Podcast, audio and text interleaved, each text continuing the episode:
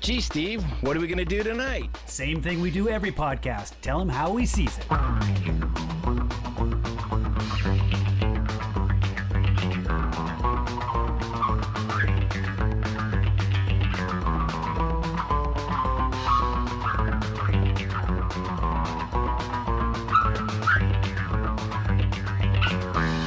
thought about that recently. I was like, oh, we should probably do some more of that. But let's do it. We're doing it. All right, here we go. It's How He Sees It, episode 113. We're going Jessica Jones, season 2. Netflix. Series, I don't know. They're not mini-series. I guess it's just, they only did 3, but this is the second of them. This was, I think, the 6th release for Netflix on theirs, because they had each one of them had their single, plus the Defenders, and we got Punisher in there, so this would. We're not. Season 3 doesn't make it onto our list, right? No, it didn't technically make it on because I think it comes after Endgame, and that's where our thing. But we can always add any of these back on to the end when we get there. Well, I do. Yeah, there's a few I want to watch. The last. The third season or whatever, so... Right, like Daredevil, for sure. Well, I think the only two that... Runaways. I mean, we'll get to that, but I think Runaways... That's just coming out. It hasn't been out yet, has it? Oh, it hasn't? I thought it was out. Anyway, I could be wrong, of course. I think it just came out if it did. Okay. If I'm not mistaken.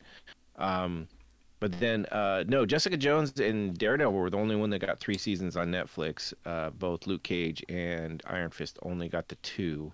And I'm just diving into, I'm super excited because I'm just about done with all the series we're doing as part of this list. So I'm four episodes into Daredevil season 3, and I won't say anything because I don't want to ruin it for Steve. But I want to. Thank you. I'm just so excited to get into like a nice run of about 5 or 6 movies. Oh, for sure, I'm right there with you. And it's a pretty good list of movies, really. I mean, sure. You've got Infinity War, Endgame, you've got Thor Ragnarok. There's some bangers in there. Well, I just watched Thor Ragnarok, actually. It's the second time I've watched it, and it's actually better than I remember it the first time, so I could have been drinking heavily the first time. I'm not sure how it all went down, but... It only gets better the more you watch it. So, like, when you get to about where I'm at, about 50, 60, it is fabulous. Well, I won't get to 50 or 60, I will tell you that. I've probably seen it 15 or 20 times, because Claire went through a phase where... Yeah, Claire went through a phase where she watched it over and over. We'll talk about it when we get there. Yeah, sure. It's a good thing. All right, well, before we got going in this, we were talking about what was going on this week really quickly. Nina had a great story. I can't wait to hear the end of it. I know. Yeah, and we were telling it before we started the podcast, so I said, wait, let's start. Well, we're going to get to that. Yeah. I just wanted to really quick throw out there that I am now a grandfather. My daughter had my first grandchild. Kira Noel was born on early Monday morning, like 5 in the morning, so... It was a long night for my wife and daughter and them. I slept soundly while they were doing all the stuff that they Did you really? Just like your first 3 kids, right?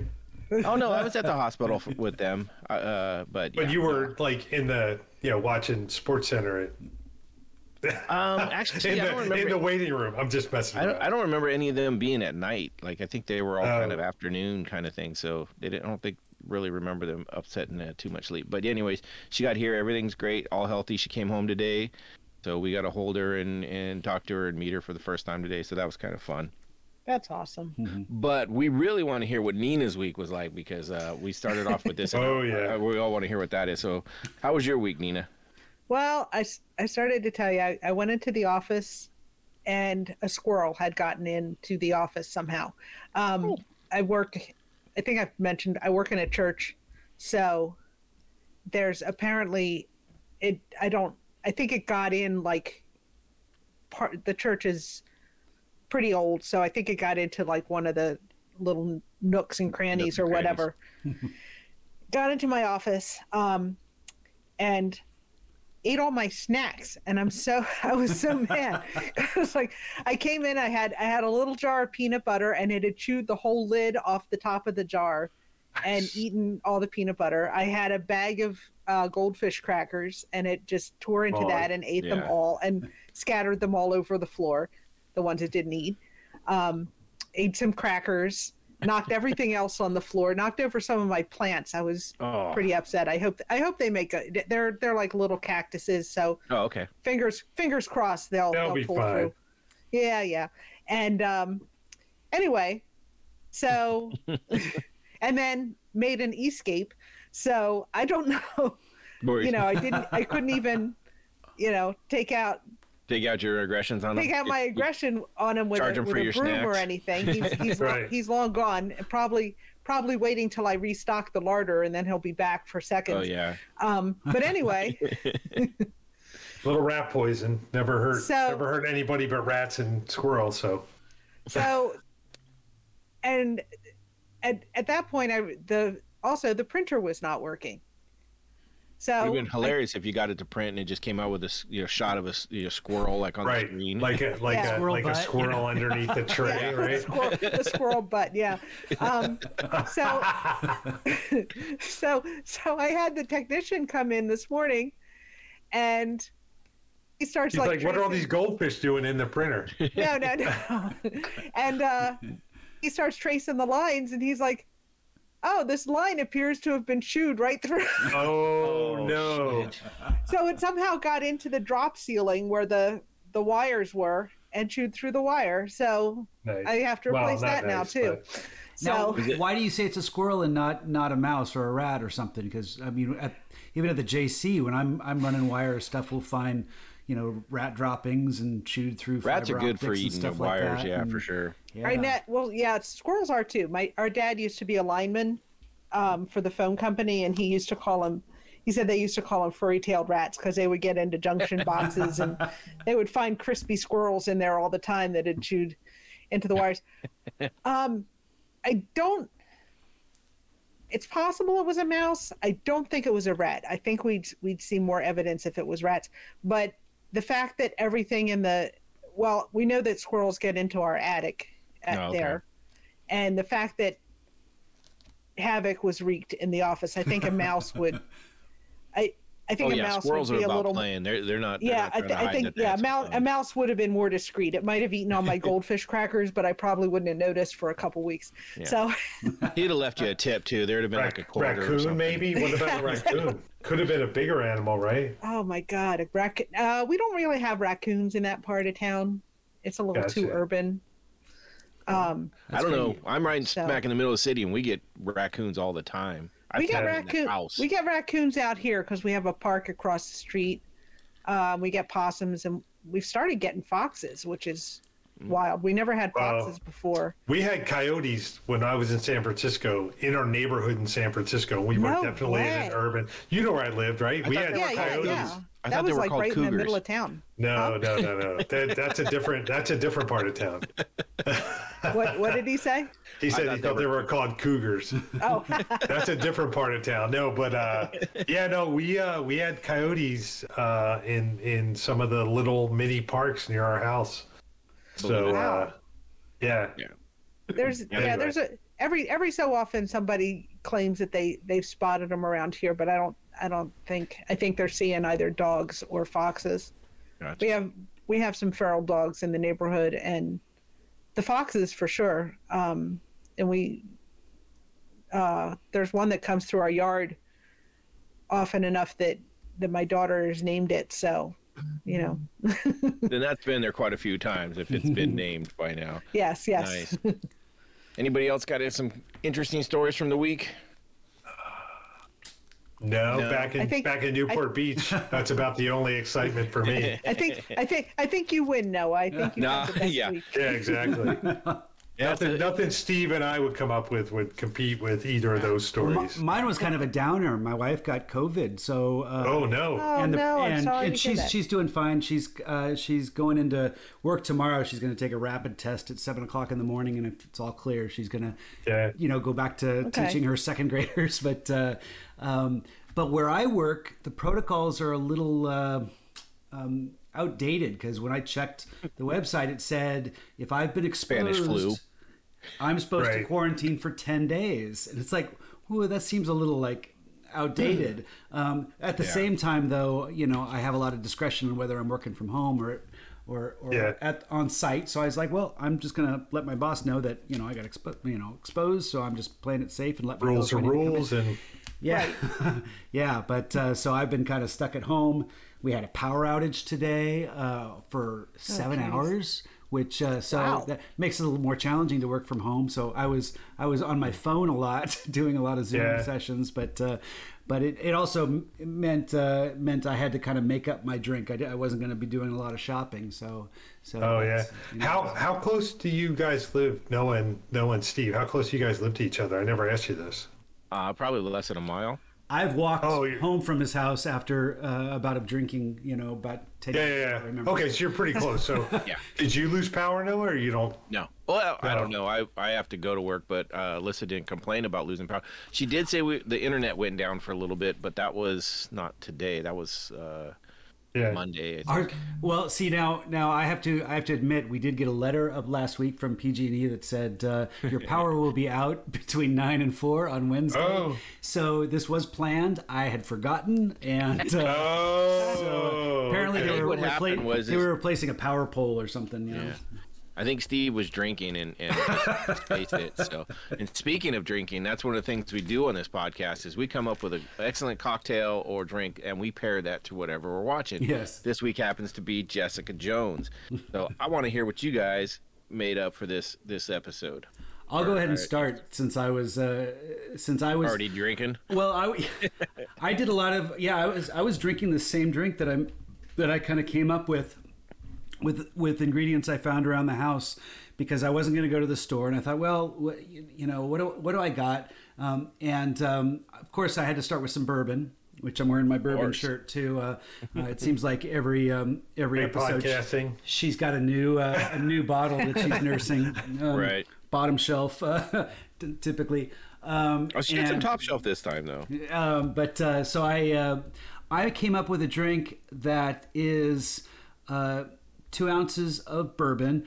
I had some Lillet Rouge in the refrigerator because recently I realized that was a bottle that kind of like sweet vermouth that you're supposed to refrigerate after opening. So it was in my line of sight as I was coming up with this. Also, since my wife had COVID, she early on when she was feeling some symptoms, she went and got some stuff for her ailment. One of the things she picked up was ginger ale. That's one of her drinks of choice. Perfect. When she's not feeling. So it's like I'm gonna grab some of this ginger ale. I threw some bitters in there. I threw some cranberry juice and lemon, and I mixed it together. And it's rather delicious, to tell you the truth. So it kind of reminded me of kind of a club drink you might like a young teeny bopper might drink. So I called it a cray cray, which is after the song that Trish sings, "I Want Your Cray Cray," which was I looked it up. That was actually an original song that was written for this series, and so that's really this is a cray cray. Cheers to you all. Yeah, it's pretty crazy. That is really crazy. Yeah, and I actually put two. I didn't have any crazy straws, but I had. Two kind of funky straws that are close enough, so there's my cray cray straws, Nice. Just the cray and the cray. Right. Good job. All right. All right. Go ahead, Nina. Well, when we did season 1 of Jessica Jones, she is, we've mentioned, a pretty hard drinker for various reasons. And for season 1, a friend of mine gave me some homebrew moonshine that he had made. It's good, but it's a little hard to take. And so this past year, he gave me another jar, and he said, if you want to make it a little more of a sipping drink, he said, take like a handful of raisins and throw them in. Mm. And just let it steep as long as possible. So they've been steeping 9 months in the fridge. Nice. And they'll last forever. I mean, You were thinking ahead. That's great. And so anyway, so I poured it's you can do that with any kind of liquor, really. It's usually done with rum. It's called Beggars in Rum, but this is Beggars in Mountain Dew, using the old term for Mountain Dew. And it is. It's very nice. It's again, it's unfortunately it's not something you can go and pick up just anywhere. But if you want to try it at home for yourself, like I said, you can use anything. You can use vodka, you can use rum, you can use bourbon, whatever. Well, I know at the local shops here, they do sell like the commercial moonshine. I don't know if it's as potent as some homemade, but I know it's. I think it, and probably, probably not as potent because this is pretty strong, but it's probably comparable. Nice. Yeah. Yeah. I like your I like your glassware too. Hold that up. Oh, thank you. Yes, this is a little cordial glass that I put it in, which is probably not the. It's probably better in just like a little shot glass. But I bought a whole bunch of glassware at the thrift store the last time I was there. Just pretty and fancy little glasses. Yeah, best place to get really kind of cool, unique, funky glassware. Well, you know, Jessica would just take that straight from the bottle too. So she would just open the mason jar and just like knock it back. Them out. But, and then she would chew the raisins. She wouldn't even let those go away. Right? Yes, absolutely. This is the thing. The you can chew the raisins and they're good. But anyway, but they'd be good on ice cream. Oh, that sounds good. That would be. But anyway, so it's a little. This is a little less. Paint thinner and a little more, a little more sipping drink. So it's nice. A little sweetness for the raisins. Sounds good. Yeah. Good deal. All right. I'm going to go real quick because I want to keep drinking mine because I've had a sip and it's delicious. So I was looking for a bunch of different things and the Maker's Mark really stood out to me. That was one of the bottles that she got from the super. And it was one of the ones I recognized right away because I had gotten one for my birthday. And so I was like, okay, that's perfect. I got that bottle. First, I was just gonna go. You know what? I'm going like Jessica Jones will, and I'm just gonna go straight from the bottle. And I was like, that'd be good. And then I started looking around, and I found something that really suits me. And it's actually called someone called it a Jessica Jones signature cocktail, and it's a New York sour. And so it's 2 ounces of the Maker's Mark, 1 ounce of fresh lemon juice, which I pulled one right off the tree. In the backyard because my tree is actually working with me. So I got fresh lemons. Nice. I got lemons right now. So I was like, I got to do that. 1 ounce of simple syrup. Put that in the shaker. It says to shake it for about 30 seconds. Let it get really nice and cold so that the outside of the shaker even frosts up. Pour that in and it fills up about half of the cup. And then you're supposed to float a sweet fruity red wine on top. Oh, nice. So I know crap about wine. So I get home and I'm asking my wife, I'm like, all right, I need a sweet, fruity red wine. And she's like, okay, I've got this port that we've had forever. So I grabbed this port, put it on there. The first one I poured didn't float as well as I liked for the pitcher. So I was like, I'm going to bust out another glass and make another one. So did that, got a better pitcher, and then got in there and tasted it. And this is delicious. This is something I could probably drink every night. Well, the port just floats really good with that. I love a whiskey sour anyways, but this just adds that one little extra, ingredient that just sweetens it up a little bit, gives it a little bit of extra kind of fruit kick to it, and man, is it good. It's interesting because your drink is very similar to mine because I've got the lemon and the bourbon and the Lillet Rouge, which is very similar to kind of sweet. Wine. That's cray-cray, Steve. That's really cray-cray. Right? Isn't that cray-cray? You should top it off with a little bit of ginger ale and see how it suits you. Nice. It's funny. I do have ginger ale. In case I run out of these, I brought my bottle of whiskey in with me so that if I need some more, I have ginger and whiskey, which is one of my other favorites. Yeah. So. Yeah.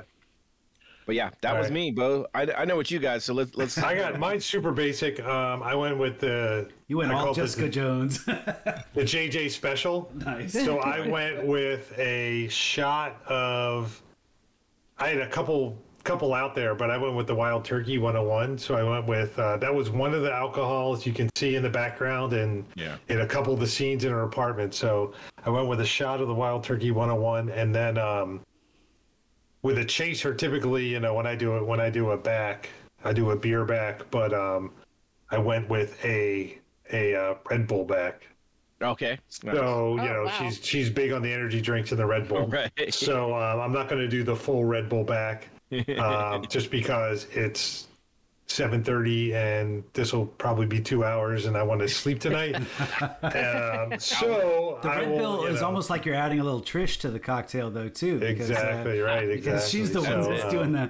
Should be called the inhalers, yeah. I kind of want to do it as a shot, but I kind of don't. So I think I'll just take a hefty sip the first time. There you go. It's layered, yeah. Nice. I was actually looking. I was going to do something with the inhaler, and my first thoughts were energy drinks, like whiskey, and then something maybe coffee or but I thought about that too because I was like, that would be really fun.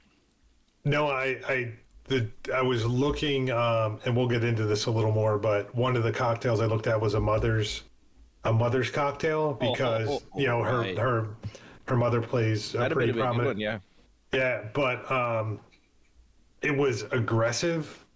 That would have been good. It was 2 ounces. I think it was 2 ounces of vodka, 2 ounces of gin, an ounce of lemon juice.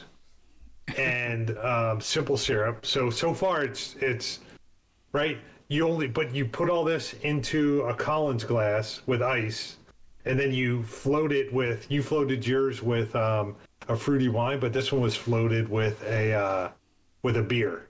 Oh, I thought you were going to say like milk for like mother's. That's milk. What I was thinking too. Like, no, it was floated with a beer on that. So you just fill the rest of the glass with a beer, and I was like. I thought about it, but then I was like, that's 4 ounces. 4 ounces of liquor plus the beer is... That's kind of what I drink in my typical ones, though, is 3 to 4 ounces of alcohol. Yeah, but I opted out. I went with the straight 100% Jessica Jones. Yeah, no, it's midweek. I get you. And yeah, that would have been a good one though, because that aggressive mother, that's a perfect one. If you just found something, I would have done instead of the gin, I would have done tequila just to get that little. Yeah, you could do angry. It. You could definitely do a vodka blanco tequila. Like you probably could make it in there, but since we actually went out to dinner. I told you guys this, and now the listeners are getting to hear it. Our 4 listeners are getting to hear it. Kelly got a promotion. Kelly got a promotion at work. Yeah, that's wonderful. Yeah, so Kelly got a promotion at work, so we went out tonight to celebrate. She found out today, so we went out to dinner and got a little pre-gaming in for the podcast too. So I was taking that into consideration when I was picking my cocktail as well. So nice, that's awesome. Well, congratulations to her. That's really cool. Yep, I know she listens, so she'll hear all this from us that we congratulated her. I'm glad you think she listens. She'll be happy to hear that. I'll pass it along then. I think everybody listens. I just walk down the street going, they probably would like the podcast. They probably listen. They would like it. Everybody would love it. Well, this is it. Yeah, if people who listen to it, they continue to listen. It's not like we've gradually grown over each month. It goes up just a tiny bit. Our total downloads and the progressive where we see them every the same number. So it's. That's the thing. If it's a 0.5% a month, if it goes up 0.5% a month, at some point that 0.5% is going to be 1,000 listeners. It'll take the rest of our lives, but at some point. But it's important, Bo, that you keep saying, we only have 4 listeners because one of the things that what was it, Noah, that you said last week that someone told you that they were listening to the podcast. It was just like listening to friends. Actually, that was our good friend Jeremy Kincaid, which sounded great, but to me, if we're chatting here and I know that it's being listened to by 1,000 people, I probably wouldn't be as comfortable. So I kind of like that. It's just the 4 of us here chatting away, and no one. Yeah, that was actually outer world really... is going to be judging. It was a pretty good. It was actually really interesting because it was during the podcast that we were doing last week. He texted me that he was listening to the Fight Club one. Yeah, walks the dog and. And so he was like, it's kind of like hanging out with my good friends again. And I was like, that's awesome. Because I told him about Hawkeye and he goes, well, I haven't even watched that one, so I'll probably skip that one. And I'm like, well, we got ways to you can watch Disney. So I would say there's probably a lot. There's probably a lot of these that people have skipped that we're listening to. I would say there's quite a few. Yeah, and that's fine. There's some hardcore fans and then there's, people that listen to what they want to, and that's good. We've got over 130 downloads on the Guardians of the Galaxy episode. Really? So somehow that one is out there just tearing it up. It's double over everything. So, but at the same time, I don't think that's why we're doing this. I think we just enjoy getting together on Wednesdays. This is kind of like our girls' night. You know, we're getting together and just hanging out, chatting away, and enjoying. 100% is. Yeah. It's a reason to talk about the stuff we love, to have a cocktail and just enjoy it, and that's why we do it. So now that we've got through the fun part of the drinks, so we can get into this season 2 of Jessica Jones. If I remember correctly, and I was going to go back and listen to what we said about the season 1, I was pretty sure that we were all in agreement that it was a good season and was really enjoyable. One of the top of the Netflix. I would say that's true, yeah. And one of the best. He was also our favorite villain, right? Yeah. Sorry, go ahead, Steve. Yeah, exactly. That's what I was going to say. Yeah, Mr. Purple or David Tennant, his performance just elevated that series. Oh, for sure.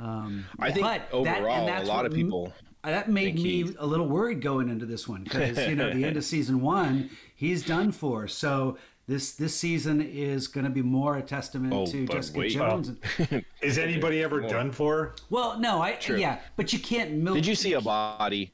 Right. Yeah. Yeah, and we do actually get Kilgrave.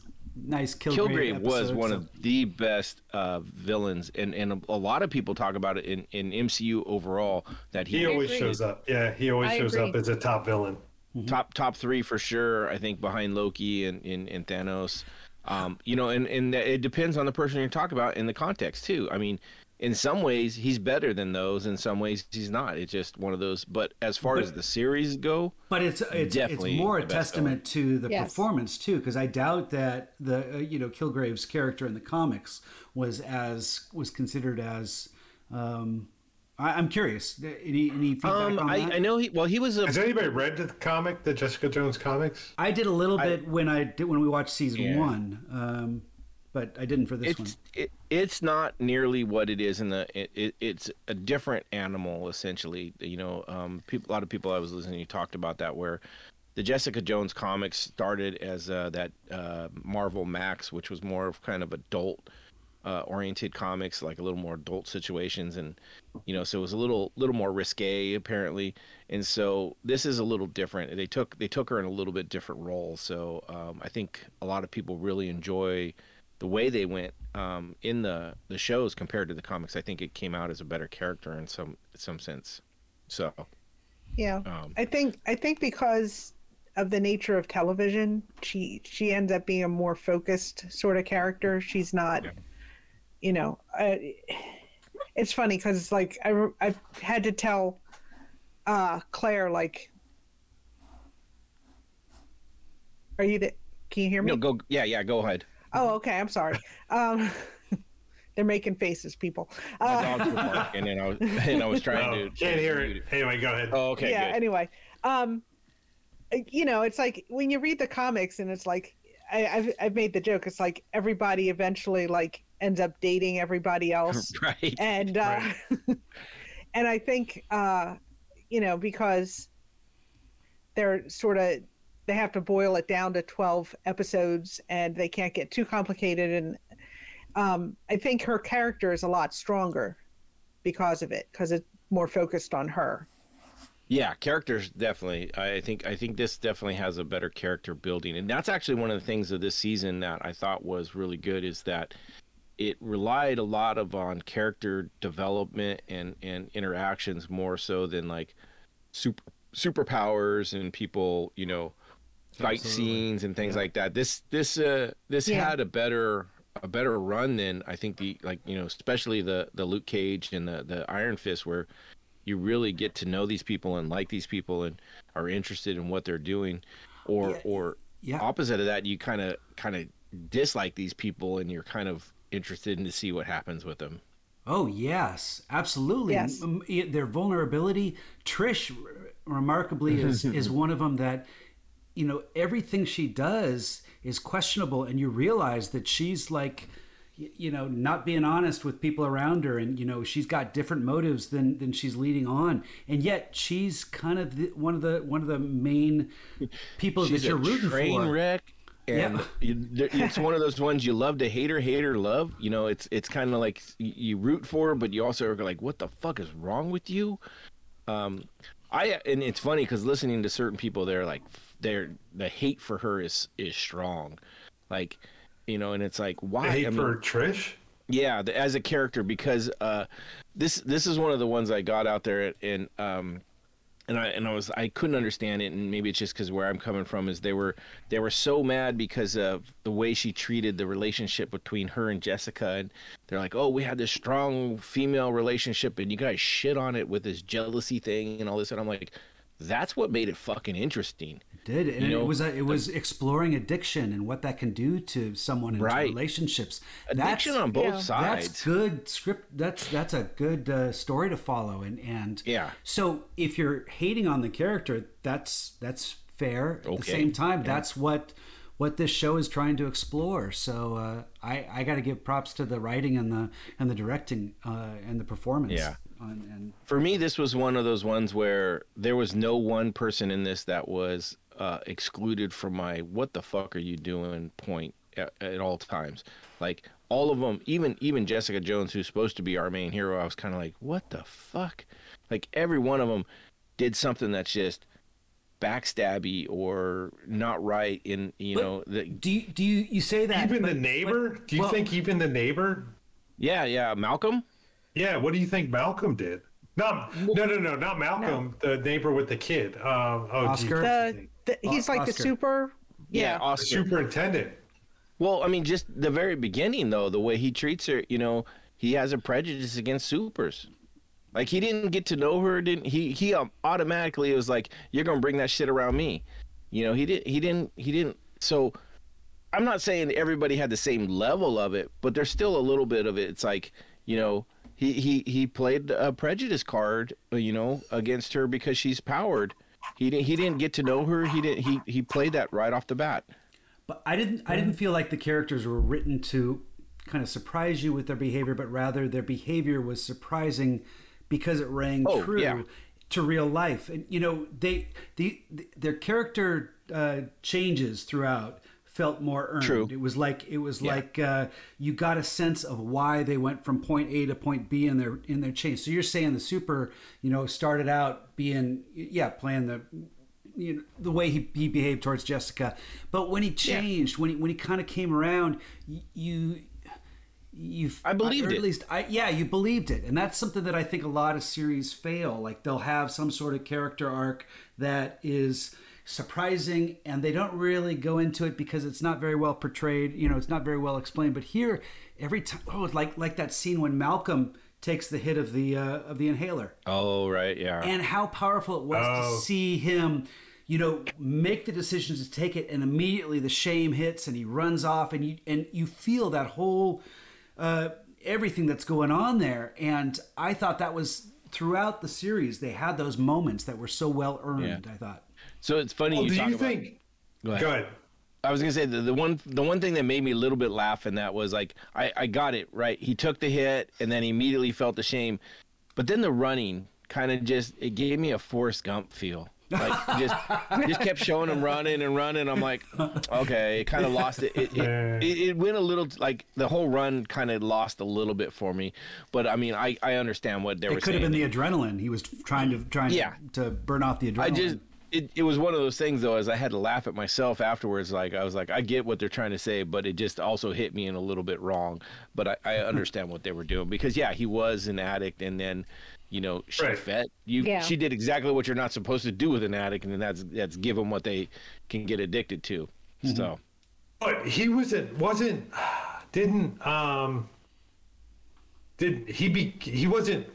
addict before he was made an addict in season one? No. So he wasn't an addict at first. So, but once you become an addict or find out that you have an addictive personality, it's like there's a million things that make you addictive, in the process. So it's like, I mean, he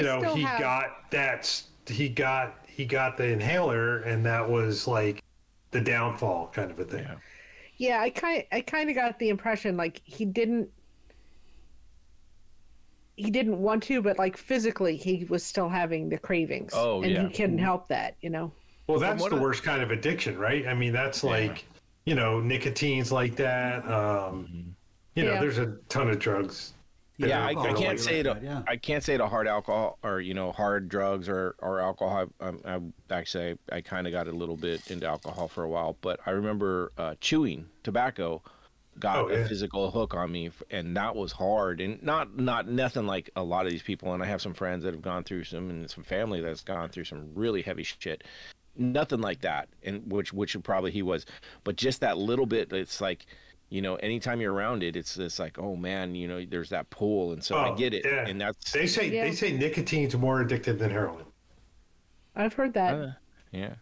I had no problem quitting cigarettes, but chewing was a bitch. I'm not gonna lie, that was much harder, which is interesting. I would have never thought that. Luckily, I quit that like 30 years ago, so you know I don't have that problem anymore. Although, still, every time I mow the grass, I want to chew. I don't know what it is about fucking mowing the lawn. Like it's crazy. It's crazy how addiction works. Because I've never smoked.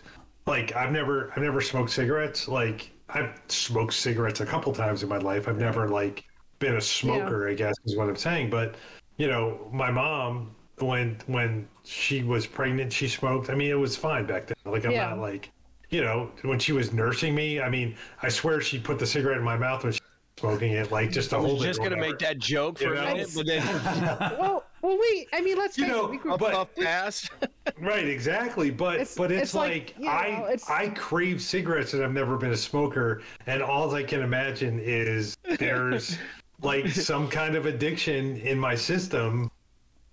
You know, I don't know. Do you crave a cigarette after like a bowl of cereal, like or a glass of milk? Well, I don't eat cereal or milk that much, but.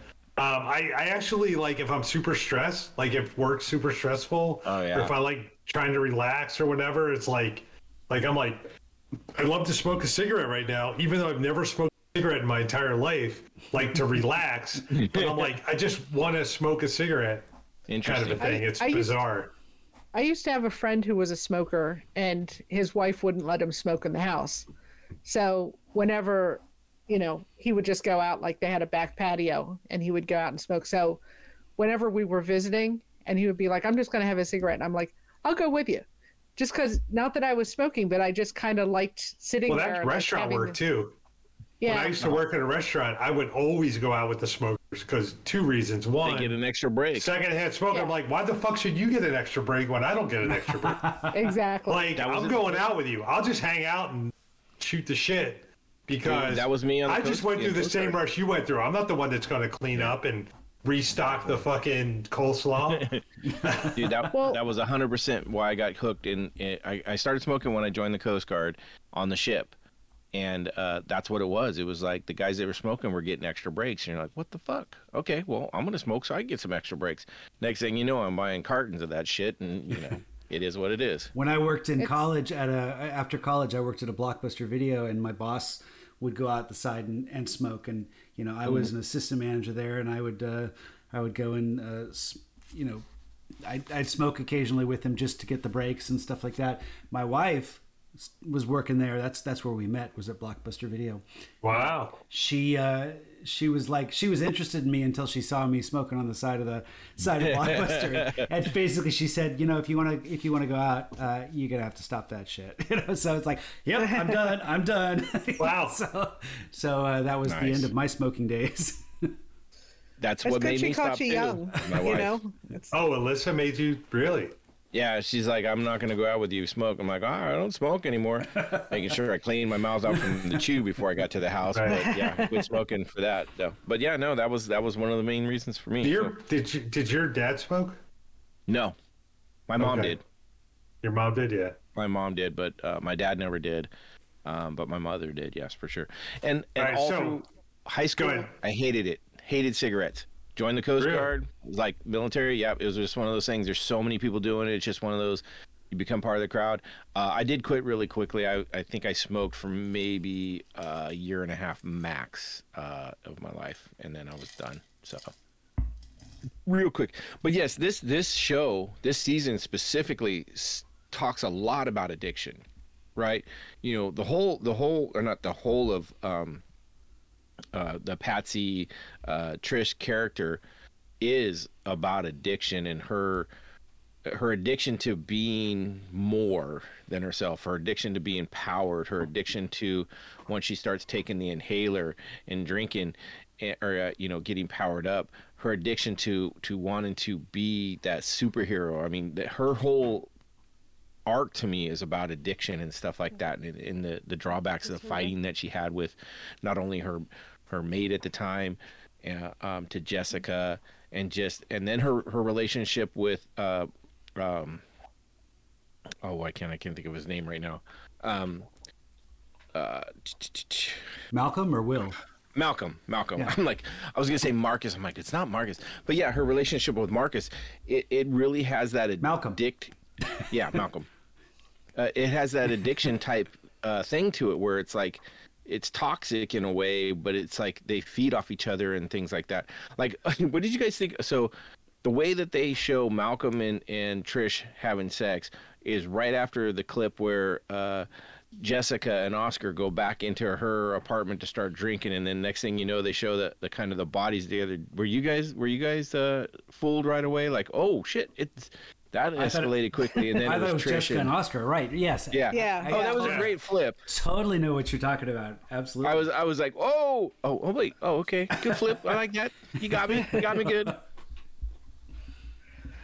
Well, I mean, so, I think. I'm sorry. Go ahead. I was just gonna say. I mean, to me, it's funny listening to other people how much they hate they have for Trish in this, and I was like, this season, they had so many things going on, but one of the main things that was actually interesting was the Trish aspect of it. I actually kind of got tired of the main thing with Jessica's mom, kind of bored me. I didn't care for her character. I didn't like her character. See, much. Okay. To me, that was the least interesting part of. But it still explored most of it. It explored a form of addiction. I mean, her character was certainly very bipolar and kind of explored bipolar disorder in an interesting way. For sure. But both, Dorothy's relationship with Trish, that mother daughter relationship, as well as Jessica and her mom, Elisa. They kind of flip, when you think of addiction, you think of kind of a dependency on a drug. Well, in the case of these parents, they were dependent on their children. Dorothy is definitely lives her life for Patsy. Did she live for her or through her? Through her. What? Yes, you're right. It's like this is who she wanted to be. But even the mom, Jessica's mom, says, the only way I can stay grounded is when you're around. So it was a dependency on Jessica. That's the only way I'm going to survive is you're with me. I get that. So even that part of the story was an exploration of addiction in my take on it. You're right. So, in a way, she was addicted to her family, and it did show two sides of toxic parenting, essentially. Mm-hmm. Go ahead. Well, I think one of the themes on this in association with the addiction is not just the addiction itself, but how addicts use other people, because it's like everybody in this series, oh my God. They all used everybody. That was the usinest show I've ever seen. Yeah, everybody's like the usinest. Yeah. Everybody using everybody. Everybody in here. No, it's just a complete monster to some other person, and it's true.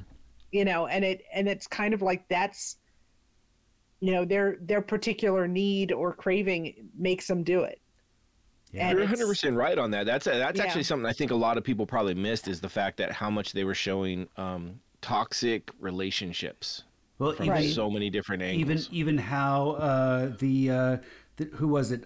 Inez and Shane fed off of Jeri Hogarth's, grasp. She wanted to live, and how much she would. That was a pretty simple one too. Not simple in the fact that it was what they did, but that's something that is probably more legitimately seen. Like people, I fell feeding for it. Off of. I fell for it because Marvel kind of makes you expect these sort of, you know, healer solutions, these sort of, you know, so. Well, the way they showed it too. I mean, they showed Inez in the room, kind of, you look like she almost had some concern, like, oh, yeah. I feel for bad. I mean, they played that visually so that you do buy into it. But yeah, they you know, that was, and, well, I mean, okay. So what is that show about Hogarth though? How fucking hard, cold, black-hearted is she? She just fucking murdered them. Oh. Yeah, yes. Murdered him at the end without a fucking thought. Well, yeah, she let them. Yeah, she let them murder themselves, though. She played. She didn't. She just got them the weapon and handed it over, and played the con herself. So I. Oh yeah, no, but I'm not saying that she didn't pull the trigger, but she pulled the trigger. She gave the gun to Inez and gave her the information. Oh, he's gonna run out on you, honey. Uh-huh. Yeah, she's like, yeah, I might as well just pull that trigger, but I'm gonna put it in your hands. Which would, okay, so I would have been like, if she didn't call the cops right after that, I'd have been like, oh no, she actually cared for her. But no, she played her 100% too, and I was like, oh, ruthless. But that's also the character that they've tried to play with her from get-go, that she is a ruthless, heartless, just all about herself kind of thing. Well, it was interesting seeing how vulnerable she became and how vulnerable she was with these characters who turned around and betrayed her, stabbed her in the back, conned her out of more than just money. They conned her out of this belief that she was going to survive and live. I think that's what got her the most. Yeah, like I don't think the physical parts of her house that were stolen, her money. I don't think that what mattered to her. It was the fact that she wasn't going to live. Like, if they would have just conned her out of some money and not tried to, say that she was going to be healed, she probably wouldn't have went that far. But the fact that they got her to that point and then took that away from her, oh yeah, for sure. But I mean, it was just one of those. That was one of those ones. Is like, man, she was cold-blooded, and it was just like, whew. I mean, good character development, incredible character. Once again, one of those people you kind of like, but you also kind of hate. You know, you're kind of like, ooh. I'll tell you, she's if I knew someone like that in real life, it's like I would not turn my back.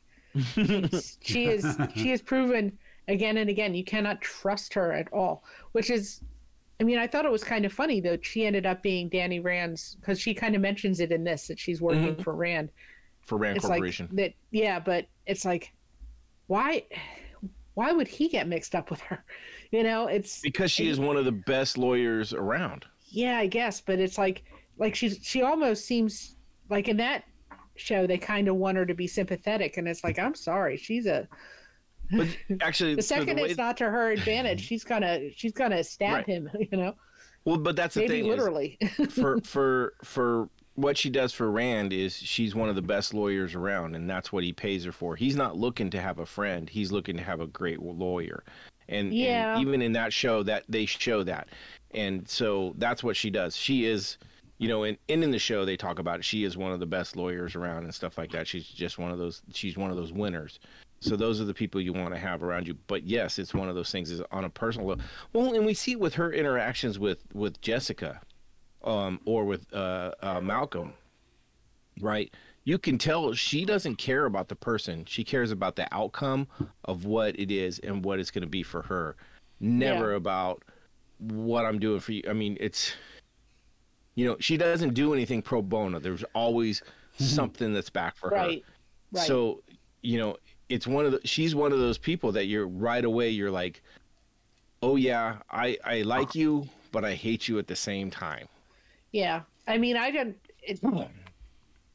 honestly, I don't even like her. I understand she's good at what she does, but it's like it's New York City. There's got to be a really good lawyer out there who's not a human dumpster fire. Well, it's soggy. So do you think the fact that there you go. Well, let me ask you about this idea of I'm watching Daredevil now. I don't know. You say you don't like Jeri's character. Does that mean that this was not an interesting character arc, or wasn't worth watching, or because I think it's worth watching. But the way Noah was talking about listening to some of these podcasts and how people hated these characters like Trish, and I wonder if to me, this was really a strong season because it explored characters and it wasn't so black and white. It was nuanced. It was interesting. You explored, vulnerability. Some of the people I listened to, like though, that. But I mean, it is a question of whether or not, like what we saw Hawkeye, and there's a lot of fun characters and a lot of things that are easy to like in that. Whereas in this one, it's not all about liking the characters, about just being. Not a lot of fun in this one. It's there's only so much you can take. It's just. But I was drawn towards this style of storytelling, and what does that say about me? I preferred this over. Did you Hawkeye. Like entertainment? Well, I know. I don't think I could. Well, that says you're weird, right? I couldn't. That your Hawkeye. Favorite movie is Requiem for a Dream. I don't know. Why did you say that? I mean, yeah, exactly. I mean, it's at some point it's. I mean, there's got to be somebody that you kind of like or kind of identify with, and somebody's got to have a win, or it's just... Did anybody get a win in this one? Don't think so. I don't think so either. And I think that was the point. And I mean, I thought Malcolm got a win when he surrendered to his old girlfriend back in the college, when he finally kind of broke through at the very end and they hugged, and then that was it. And it was kind of like, but that was a con. That was a win. That was a moment. That was a con. I know, right? He ended up stealing her badge. He conned her, so I don't call that a win. That right. I call that him becoming Jessica, and he just became a character that we can no longer trust.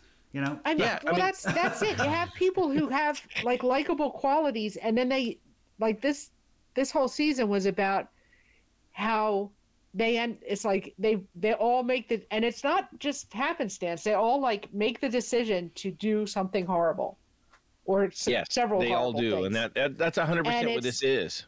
And it's just oh my God, it's like, I mean, I think Oscar go ahead. Finish. Oh, I mean, I understand people do that, and I understand that's real life and all that stuff, but it's like, it just felt like, I was getting beaten down, and it's like, are any of these people going to get any kind of comeuppance, or no, they're not. You were about to say Oscar, but his whole money-making scheme is to con people into, with his fake IDs, that's... Well, that's not conning people. You could look at that as he's helping people. Okay, let's look at that. I was going to say he's... Fake IDs is helping people? You think that's how, what they could explain to the judge? Judge, I was in some way. Wait. All right, well, then if I'm a drug dealer, I'm helping people that are drug addicts. I don't know. Yes, exactly. So what I was trying to say is... The closest to anybody that is a redeemable character or had a redeemable set through this was him, where the only thing he really did was try to help get these IDs made so that the mom could get away. So I'm not saying it's perfect.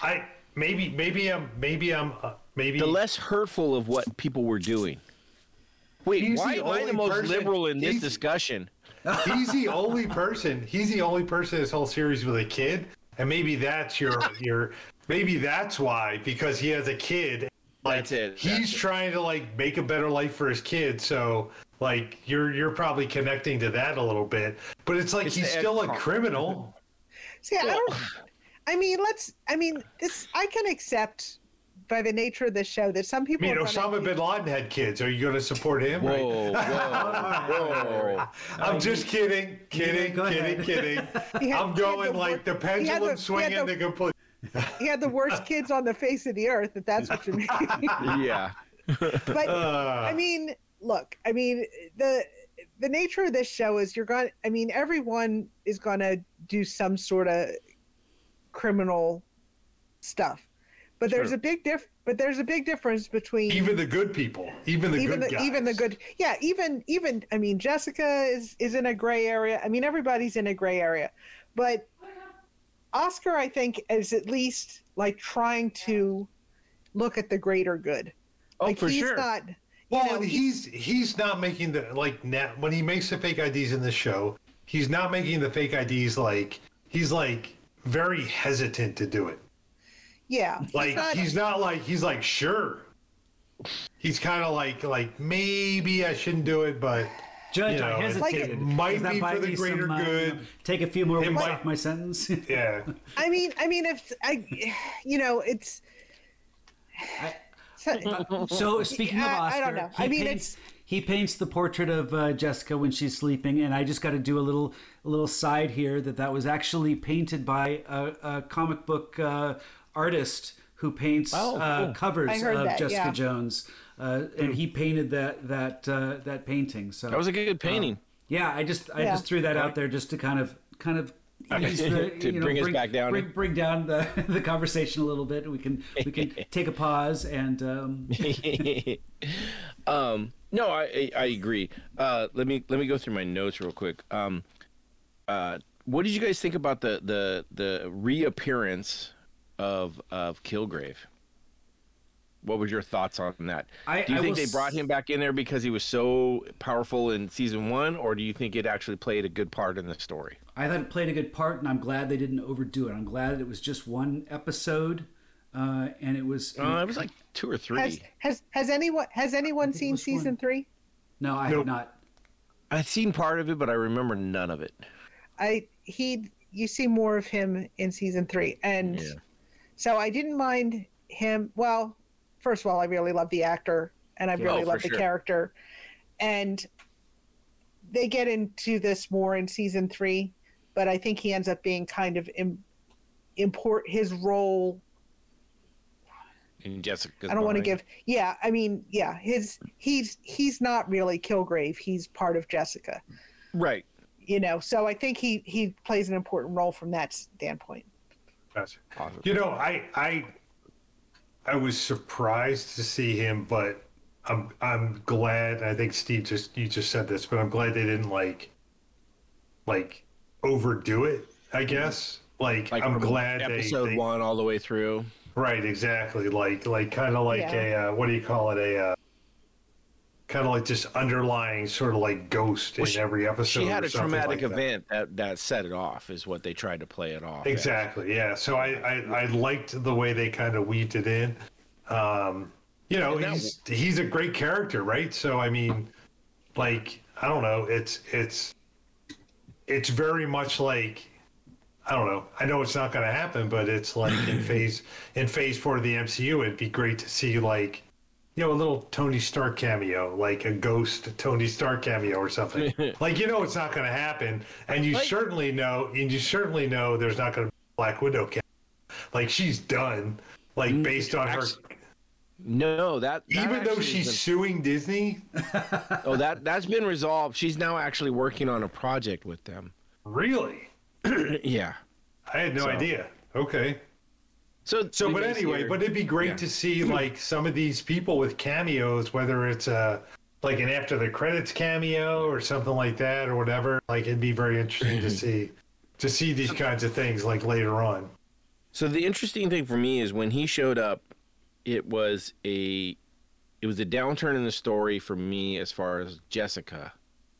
Although it was nice to see him as part of it, like the whole road trip with her mom. Was like, that was so ridiculously bullshit that it was like, what kind of fucking flip are you guys pulling? It didn't seem right. It didn't make sense. It was probably the worst part of the story for me total, but it was also part of where she was then seeing him a little bit. So it's kind of like, it was a win, but a lose. When you say it was the worst, was because of you weren't as entertained or because you didn't believe in the character motivation or... I thought it was a horrible character motivation. I you know, for her to flip so hard from going that her mother needs to be controlled and do all this to all of a sudden, oh no, fuck, I'm just going to take you on a road trip and we're going to go to Canada kind of thing. It just, it was such a reverse turnaround, and it did seem weird, right? It did. And her whole personality, and I don't know if this is because they had different writers working on this or different directors.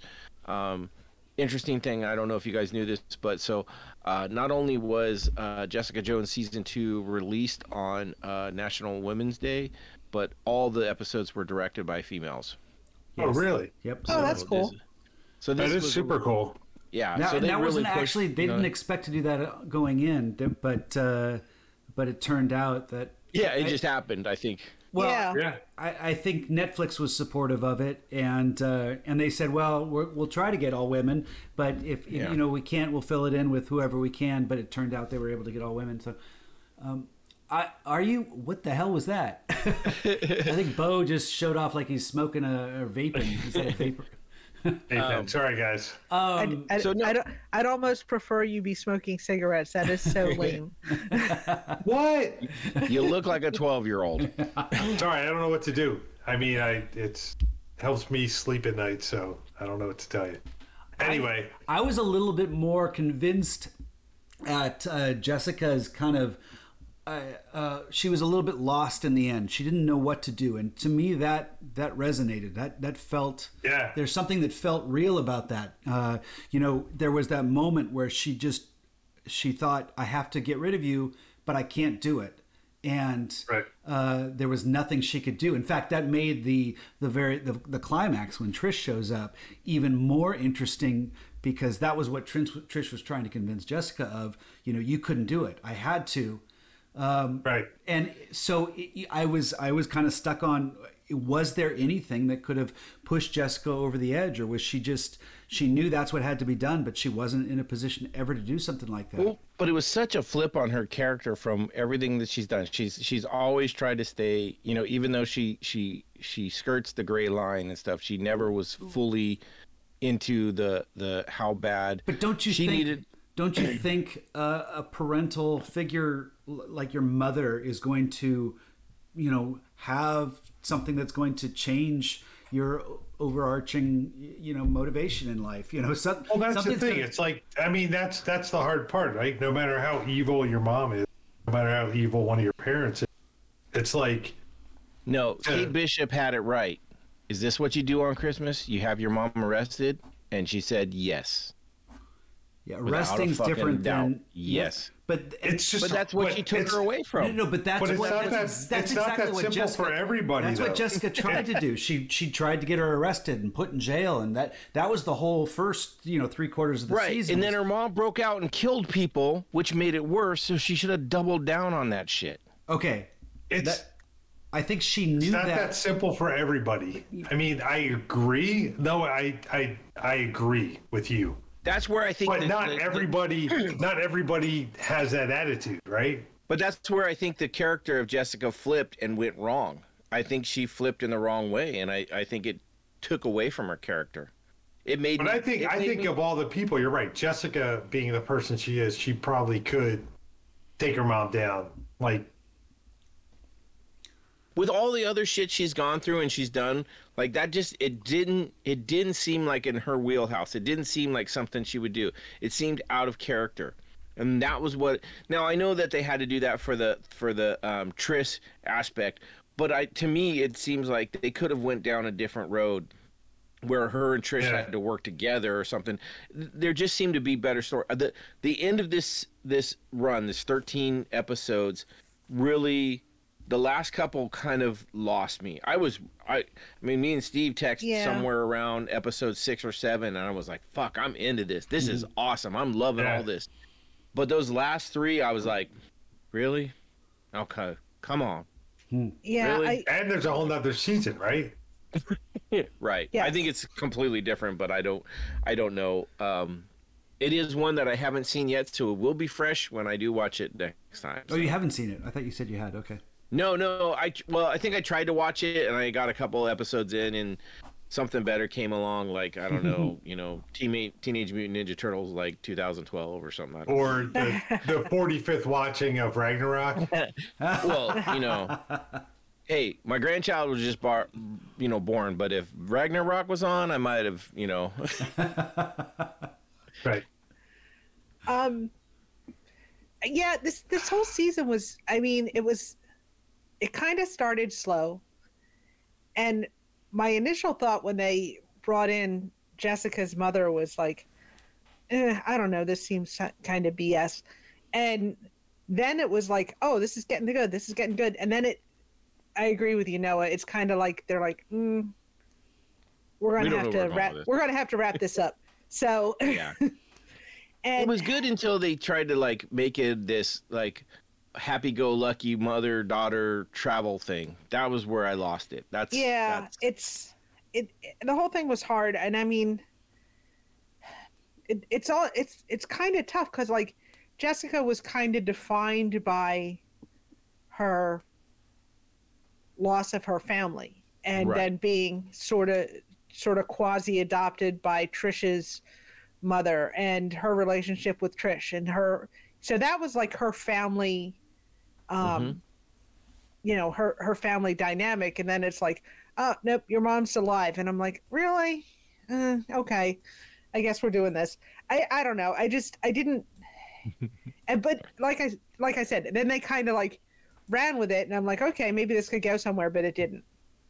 Yeah, it had legs in the beginning and then kind of tripped on itself. It really did.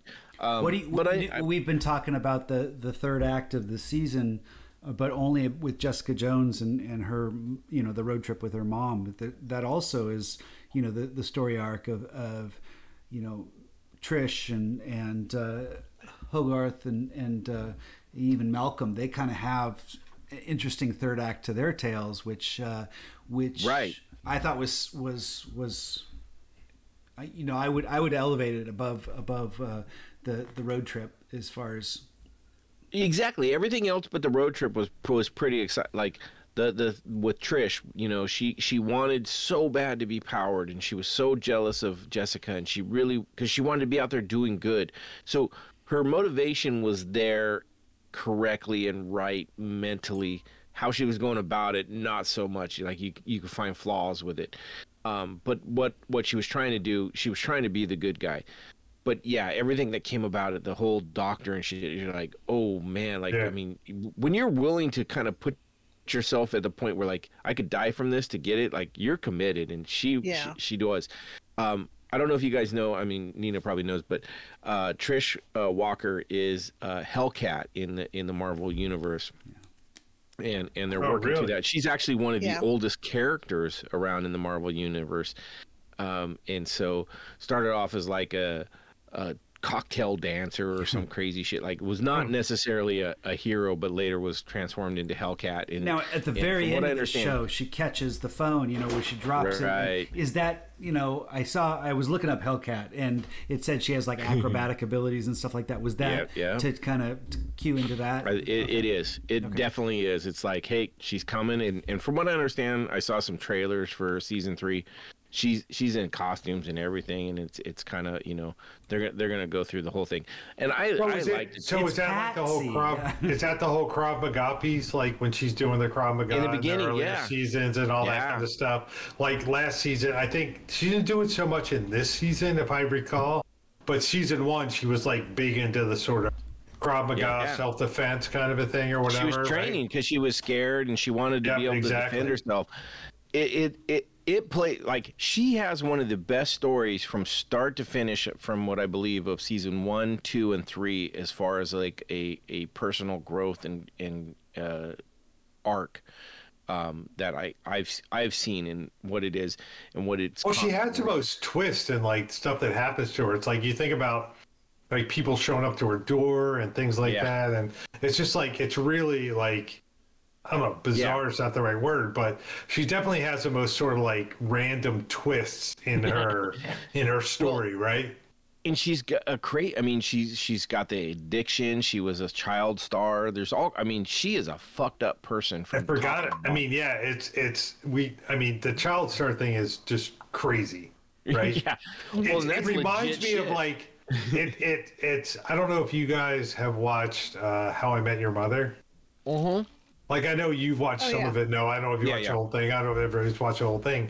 But it reminds me, it's almost like... Doogie? Oh, geez. What's her name? It's the Canadian star. Robin. Robin. Right. It's almost like that. Like this like random thing that just kind of like creeps in every once in a while. That you have like this whole like complex story of like in How I Met Your Mother, it's There's like all the friends and all that kind of stuff. And then all of a sudden it's like, oh, here's a Canadian like YouTube video of Robin of whatever and all that. So it reminds me of that in that it's like you have this like complex story of Jessica Jones. And then all of a sudden it's like, oh, but you were a child kind of a thing. And it's like the way they kind of like twist that into the story. It's just, I find that very... I'll tell you this. It is kind of weird how that affects you. Like I have a friend who was a horror host in Baltimore. He did one of those. Yeah, Go ahead. I'm dying to hear because I lived in the Bay. I lived in that area, so I'm dying to hear who he was. This was in the 80s, so horror host. Okay. A horror host. They're horror. We're from the East Coast. It's horror. Horror. Like Elvira or one of those who shows movies late at night and does little skits. And he was like this vampire character, and he still does it online, and we know him through the conventions and stuff like that. But he also had an afternoon show where he was Captain 20. Which was kind of like where he showed cartoons and dressed as. Who was the guy in the Indian, the American Indian guy? Oh, Chief Halftown. Chief Halftown. So it's like Chief Halftown time. Yeah, Chief Halftown or Pixan or. I'm looking at the expression. It's an East Coast thing. No, and I was like, what the? What the F? Dr. Shock. There was Captain Kangaroo. These are all Philadelphia TV personalities. There was crazy local Philadelphia shows, and one of them was this guy, Chief Halftown, that had he actually was Native American. He was. Well, that's a good. But he had a show that he would do like it was like, you know. I don't know. Phil Donahue-esque? I don't know. I mean, we had Wally George in Orange County. You know Wally George? Wally George was Rebecca De Mornay's dad. He did he did a show like Phil Donahue, but it was more of a conservative slant. Yeah. It was really big time in the 80s back in Orange County. So just to bring it back to Jessica Jones, but anyway, I want to hear more about your horror. Anyway, host. So my point was about this guy. We see him at conventions and stuff, and the first convention we saw him, like when he's walking around just in his normal getup, like his normal clothes, nobody knows.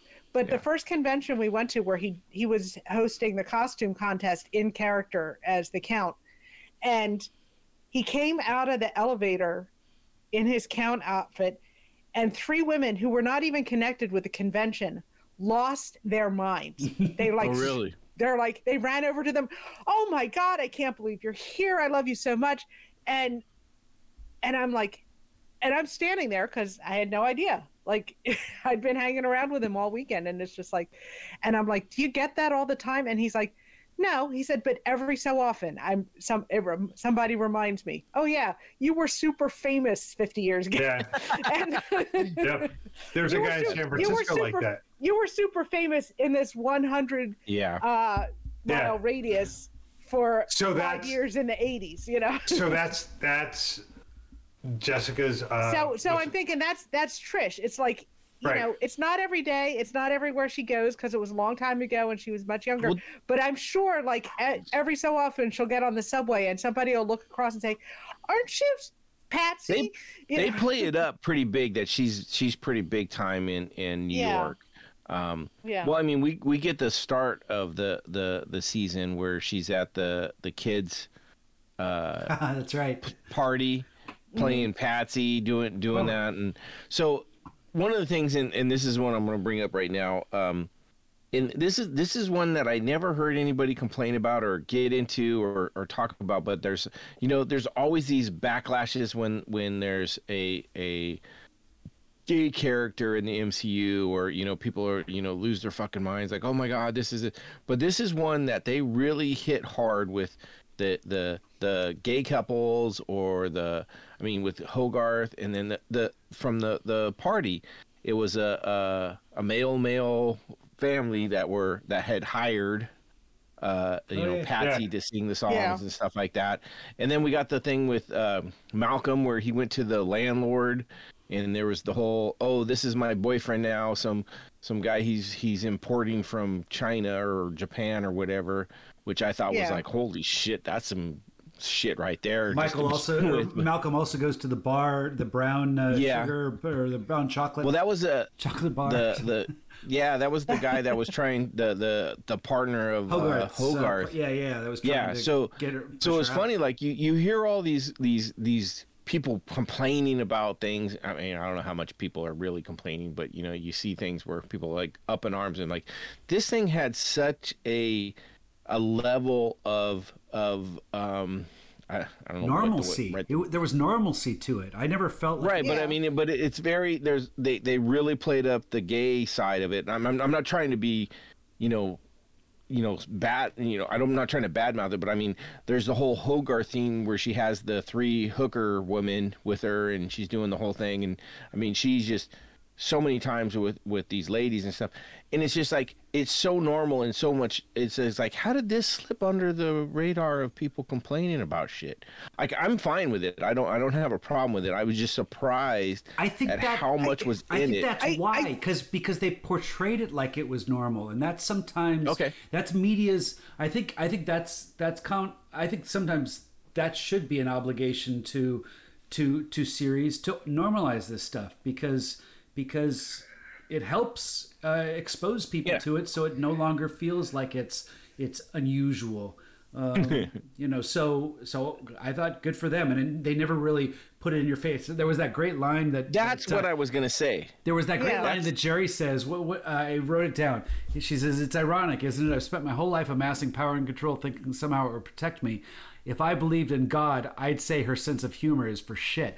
And I loved how they slipped in the her, because there's a lot. She said, "If I believed in God, I'd say her sense of humor is for shit." Just the way it wasn't like, if I believed in God, it would be a woman. No, she says, I don't believe in God, but the way it was phrased, it was just kind of.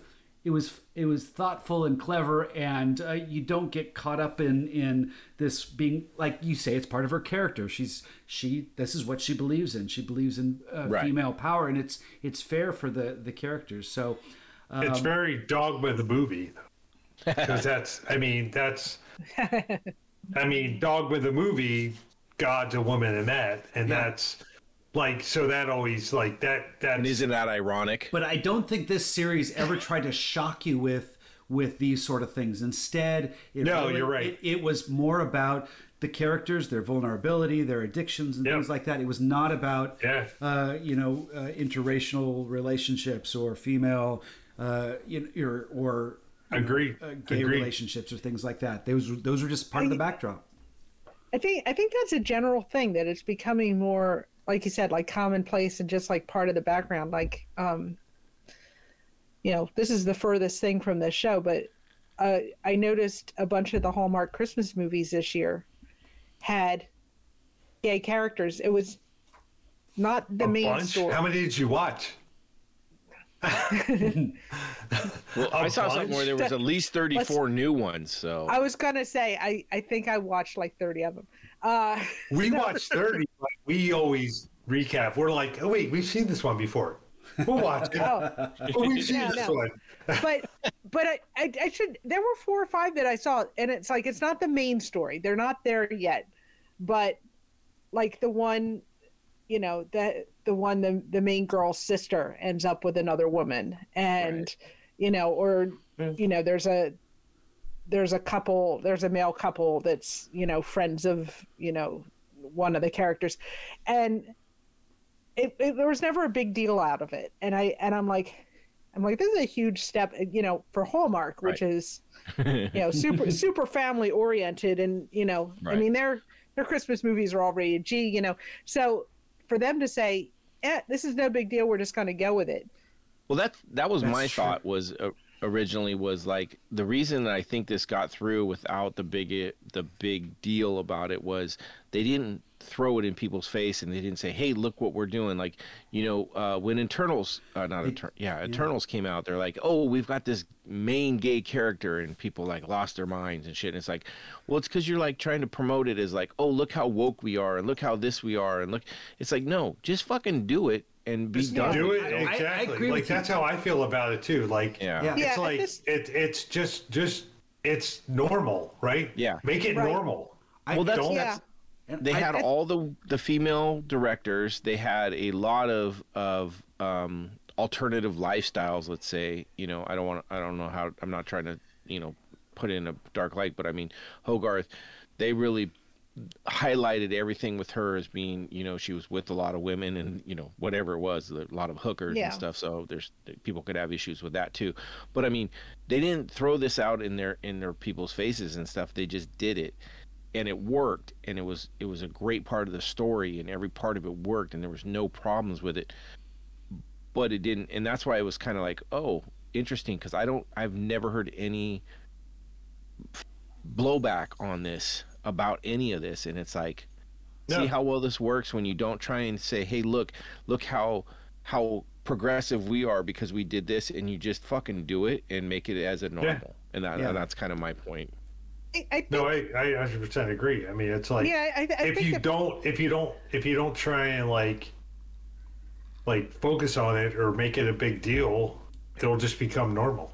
You know, it's interesting at the very beginning when you turn it on Netflix, it has in the upper left, it shows, you know, it says gore and nudity and adult language. It'd be interesting if they put like, you know, woke representation or something like that. Oh my God! I need to call up Netflix. That needs to happen. Just because that's funny. Here's well, I mean, I think if you don't call attention to it, it's better off. You know, like Claire has started watching South Park, and we don't let her watch. We've only let her watch like. 10 or 12 of them. There's some great episodes. Well, this is it. So Andrew will watch them ahead of time. Oh, okay. And he's like, well, language, there's nothing we can do about that. And there's certain jokes that we know will go right over her head. Not for long, but eventually, you know. So, but like some of them, he's like, this is really good except for this one part, you know. It's like or whatever. But we let her watch the episode. I don't know if you guys watched the show, or there was a whole. I've seen like a handful. Okay, there was. Do you remember NYPD Blue, the series, and they made a big deal. They were going to be the first show to say shit on the air. Oh yeah. And South Park did an episode about them saying that word. Saying shit, and. It starts out with one of the kids runs out to the bus stop and he's like, hey, you know that show, cop show? They're going to say shit. And it's like, and a little ticker shows up in the corner that goes ding. Oh. And they keep a count of how many times they say it. And it's like up in the triple digits by the end of the show. Man. Right. And they had to show it after hours, didn't they? Like they couldn't show it. Oh, well, they always, I think they always did. I think they always showed it after 10 or whatever. And about 2 or 3 months later, one of the guys that made the show was on an interview, and they said, "Did you ever get any blowback for that with having all them say shit 400 times or whatever?" And he's like, "No, we never did." He's like, "We expected it." He's like, "But like we didn't make a big deal out of it, and nobody. We got no letters, we got no phone calls. It was just it happened." But of course, once he did that interview, then they started getting letters. It's like 3 months ago, I was highly offended by South Park using this word, and so you mentioned quantities. So you know, you say it went up in the triple digits. The movie. I don't know if anyone's seen the new James Bond movie, No Time to Die. We have. One of the characters that we've known throughout, the one that makes all the gadgets and stuff in this one, he drops a line because Yeah. He's got a boyfriend. Yeah. It's just a quick line where he says, you know, he's showing, you know, it's like the pronoun that he mentions. And it's that one word, and it's kind of like, oh, okay, you get the picture, he's gay. At the same time, it's just the fact that it's one line, it elevates it to an extent where the show like Jessica Jones, where it's normalized throughout the whole time, it almost seems No Time to Die is a little bit more getting, you know, under the microscope because it was just this one moment. So it amplifies it that much more. It makes it like they're making a much bigger deal about it. Here's the funny thing: as I heard about this, is the only thing I heard about it was the actor was mad because it wasn't a bigger deal.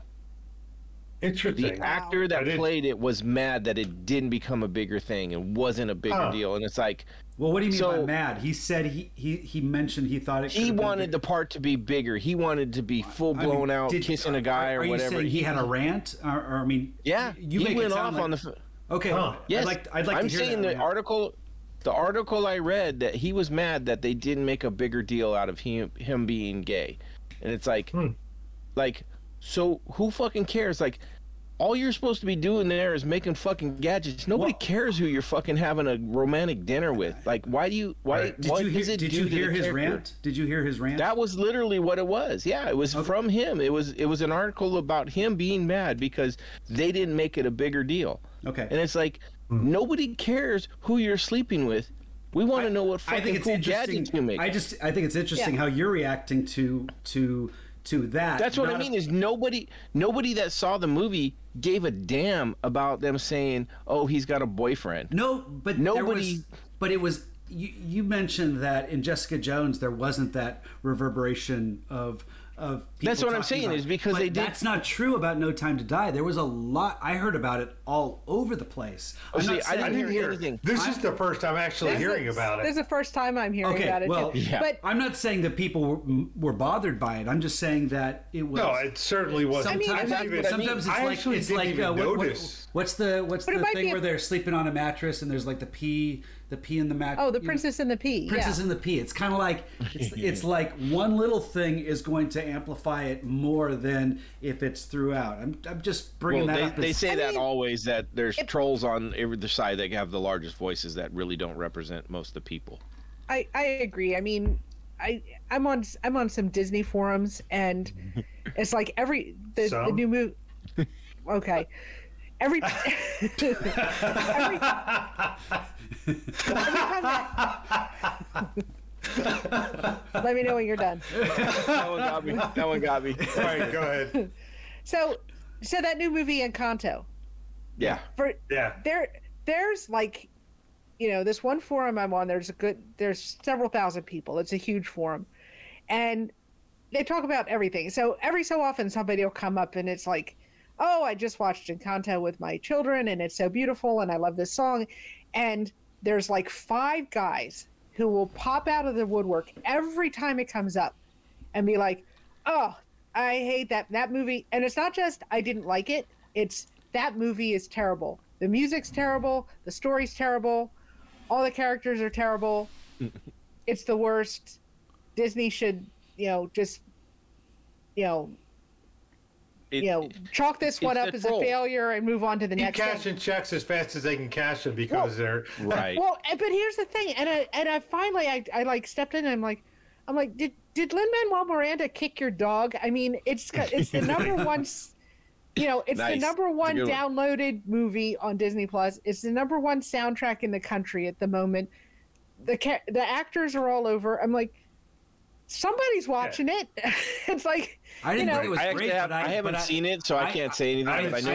I enjoyed the music. I enjoyed the animation. I was a little. You see it? I didn't. Yes, I did. I didn't care for the storyline necessarily. I thought it didn't. It frustrated me a little bit. But you're describing someone who's just trolling. They're just exactly. Just, I mean, I'm sure they trolled. What's the one that took place in Italy? Luca, like I'm sure they troll Luca too. It's like that's like just a typical Disney. There's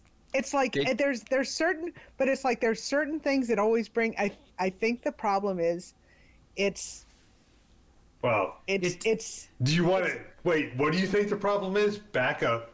Well, okay. There's a million problems, but go ahead. I think the problem this handful of people have is it's a Latino story. It takes place in Colombia. It's got slight political stuff in the beginning, and I think they're kind of like. But you're saying so you're saying that they're actually speaking out because they are bothered by something. I almost tend to believe that they're just speaking out to be heard because, you know, the only way to make yourself heard in this internet reality is to be obnoxious and overboard. But you're not really being heard. All you're doing is throwing. Yeah. When was the last time you heard a bunch of people go, "Oh my God, that was the greatest fucking thing ever"? Because that doesn't get anybody watching you or liking you. Actually, on this forum, a lot, the Disney fans are a pretty positive bunch. And I'm going to interject real quick. Okay. Clearly, no one's listening to this podcast that wants to know how we feel about Jessica Jones. But I will say, I don't know where we go with this, but. I think the good thing about Jessica Jones as this series, this is one of the series that at least on a not the same level but on a different topic, it's I think what they achieved what they were trying to achieve, meaning that like they were trying to like open up some other doors to like some different storylines where like Luke Cage was like opening up like the urban like kind of piece of it and all that kind of stuff. So I think they were trying to Iron Fist and the white martial artist. It was going for it. Okay. So fair enough. But so good. Do you think Iron Fist represented you? Realistically, Noah, as a white martial artist, well, I think you as a white martial artist, exactly. To the white martial artist point, great point, Nina. Do you think Iron Fist represented you well? Because as a white martial artist, I think and part of no, I wouldn't kick his ass. Well, we're gonna put a pin in that because we have like we have like 6 months until we actually get the answer to that question. But think about it. Okay, so one of the things Kristen Ritter said, who plays Jessica Jones, she said that the first season was in her head and the second season is in her heart, which I thought was interesting. Ooh, but I want to think about this. The first season we had Kilgrave as this absolute villain, and it really created this hero villain relationship for all of season one. Whereas season two, to me, every single character has kind of this hero villain in them that they explore. So it is much more. I would absolutely agree. Yeah, and so somebody say some that's people a great way to put it. Yeah, true. Yeah, some people have said that season two failed because it didn't have a very good villain, or it, you know, have a villain. Well, but. But the mom, but really, right? You would say the mom, or maybe the the doctor, traditional villain, right? But I would say that every single character they explored that side, which made it, That's a very good point. Interesting follow up to season one. So you know who wasn't a villain in this whole thing, and I wanted to bring up really quick was the Wizzer. It was the what? Right. The who? The Wizzer. The Wizzer, yeah. The guy at the beginning, right? That came into. So he died, right? So here's the story I heard on that. The Wizzer was an actual MCU character created by Stan Lee. Yes. Yep. Right. Which was way early. Oh, the Wizzer was the guy that was running around that got taken out by the funniest goddamn thing when he actually ran fast. Who got Benny Hill vibes? Right. Oh my gosh! Yes. So true. Right. You got to put the music to it. That's I was listening to Hero Movie Podcast, and the guy was like, "I need a whole series of just him running fast and Jessica chasing him with that music playing." I was dying. So anyways, I heard that Benny Hill. Stan Lee created Wizzer as a character. This was back early, like when Flash, came out, so like early 40s or whatever.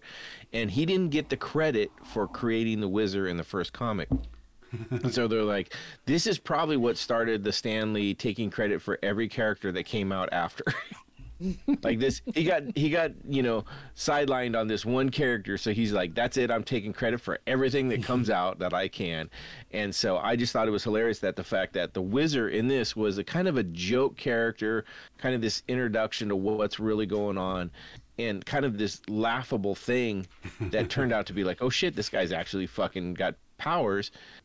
And worked out. And he also was tied back to the Doctor. I can't think of the guy's name right now. Malice, Carl Malice? Malice.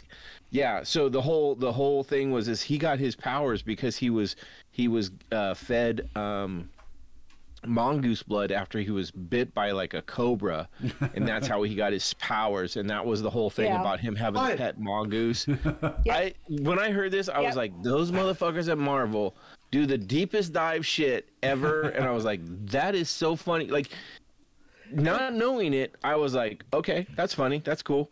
Knowing it now, I'm like, that is the coolest shit I've ever seen in a fucking movie show ever. I'm like, they went deep dive. They had that, it had a mongoose with the what do you call that, where it has the little trail that you do with your hamsters and stuff, the little tubes? Rabbit trail? Rabbit trail. Yeah, he had that all over his house for a mongoose. I'm like, that is cool as shit. Like, I would like to go visit that dude with his mongoose in the thing. I don't want to deal with the mongoose out. You can go into one of those things. Yeah. I thought that was hilarious. And so that was one of the things when I found out listening to other podcasts, I was like, that is so friggin' cool. Did you spot they did such a good Stan Lee's cameo? He's got the, as they walk out of the... As they walk out of the bus station or something like that, it's on the back of a bus. It's Forbush and Associates, and it says it's like Forbush and Associates got me $4.2 million, and apparently I guess there's some history on this Forbush. Which at first funny. I saw Forbush and I thought, is that some sort of feminine kind of, that's a Hogarth thing right there. Yeah, I thought it was a little tacky, but then actually there's this Hogarth urban... and Forbush association. Hogarth is Forbush. We saw that scene. Yeah, okay. But Irvin Forbush, I guess, is a real character that was kind of like in what's on Mad Magazine. They've got who's the a lot. No, I know, but who's Alfred E. Newman? Alfred E. Newman. He's kind of like that. So it was drawing some tie into that, and so that's hilarious. I mean, this is the funny thing about the MCU in general is they bought the rights to like thousands of characters, so. So pretty much any character who shows up who has a name is based on a character that was in Marvel Comics like back in the 70s or whatever. And it's funny that like the little call outs, like, I'll watch those YouTube shows and they'll do like Easter eggs in, 97 Easter eggs you didn't notice in episode 37 of Agents of S.H.I.E.L.D. or whatever.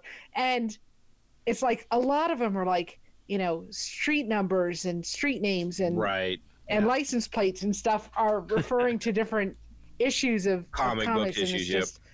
And it's just, it's crazy. So, well, the character name too, especially when somebody shows up with a superpower, I'm like, that's based on somebody, right? Every time. Yep. Yep. So. Was Chang Consulting, was that from anything? We had Price that ended up anything on that? Does anyone know who that was? I don't know, but I would be surprised. Excuse me.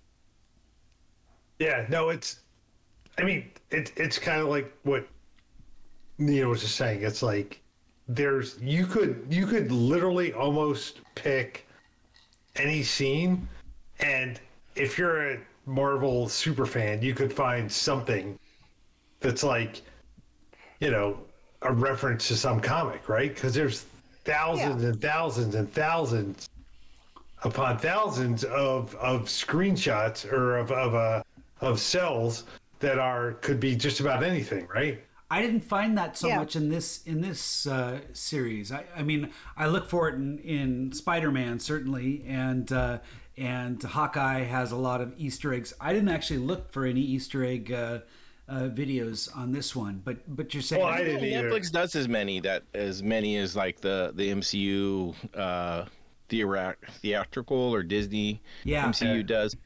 I don't know if they do as many. A lot of their named characters are definitely shout-outs to someone and stuff like that, or characters. I mean, the Doctor, he was definitely a character. Right. Well, that was a Carl deep... Malice was like a mad scientist from a comic. He has a deep. I mean, for what they gave him in the show, doesn't really even live up to what he was in the comics. Like it was very minor compared to what it was. Oscar was not a character. The mother was not an actual character from the comics, which is interesting. Because the interesting thing with Jessica Jones is she's actually a relatively new comic book character compared to a lot of I mean, especially when you look at Trish.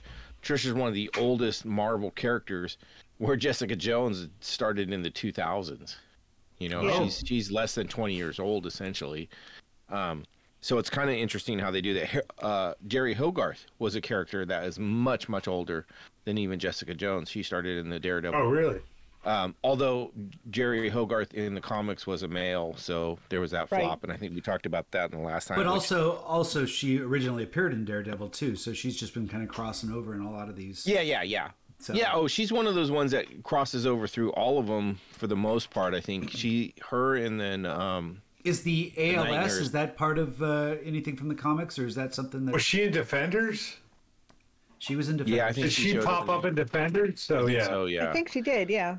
Yeah. I don't believe so. I don't know 100%. The character they've given her more life, I believe, the Jeri Hogarth character. I don't know how. I know it was a male character, but I think it was a Daredevil He was part of the lawyer firm that he was with as a name, mostly only like minor part. They've kind of definitely amped it up as a character through the Marvel Netflix. I think so far this has been her best storyline that I've seen as far as her character. I agree. I think it was a great storyline. Who's best storyline? Jeri Hogarth. Oh, okay, yeah. The whole I'm gonna die. The whole shit ton of money to fucking. I mean, it almost seemed like a side story. They integrated it really well, but at the same time, it's tough when they're tying a bunch of different stories that seem a little interrelated or unrelated together because you can get caught up in one, and it's like when they cut to another, it's like, oh, I don't want to go to that one. But I thought they did a good balance with these. I was interested in a lot of the characters. So that's always been a knock on the Marvel Netflix series is the length, right? The 13 episode, too long, too drawn out. Now this is one where it had several different stories all spread out over the things. Do you believe that this worked in the 13 episodes? Was it too long? Was it too short? Well, Noah, you and I were talking. I will say this. Well, go ahead. Well, let me just say, Noah, before we started the podcast, Noah and I were talking about Netflix has that great feature where you can watch it at higher speed, where you can go and watch. Because I watched this last week. I will say this: unless you have an old iPad that it doesn't support. So, I can't do it on my iPad. All right. Well, I watched it all at... Right, I agree. On my phone, I'm 1.5 all the time. No, see, I couldn't watch it at 1.5, but I could watch it at 1.25, and I thought it was perfect, and I actually thought... If I were watching it at one time speed, I thought maybe it might have been a little too slow. So that kind of begs the question. No, I will say that I do know Netflix ordered, quote unquote, 13 episodes. So that's it. It kind of drives It's like, okay, I got to come up with 13 episodes. We've seen Netflix on Disney. About this. Well, we've talked about this. We've talked about the fact that every series doesn't have to be 13. That's like a broadcast thing or whatever. Like the fact that Disney has 6 to 8 episodes or whatever and all that kind of stuff. But to go back to what Steve just said about the 1.25, I I still cannot watch the fight scenes at 1.25. So when there's a fight scene, but how many fight scenes? How many fight scenes did Jessica Jones had? Very few. Well, I'm just very few. I'm not saying Jessica Jones. Yeah, all the Netflix. Yeah, like so like Daredevil, Iron Fist. Daredevil. There's more fighting in Iron Fist. There's more fighting in Daredevil Iron Fist, and all that. But I have to go back to one. Maybe Daredevil. Daredevil actually takes Daredevil. Yes, at one. Punisher. Luke Cage needs to be at. But when the fight scenes happen, I go to one. Wow. Okay.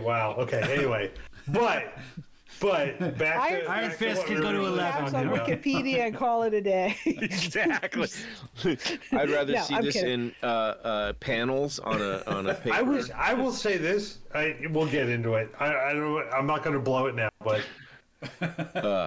No, this season two. I have a big thing I want to have happen at the end of that. But go ahead. To answer your question, I think every Netflix series we've seen so far, and Runaways and Inhumans, would definitely have benefited from 2 or 3 more passes at the script.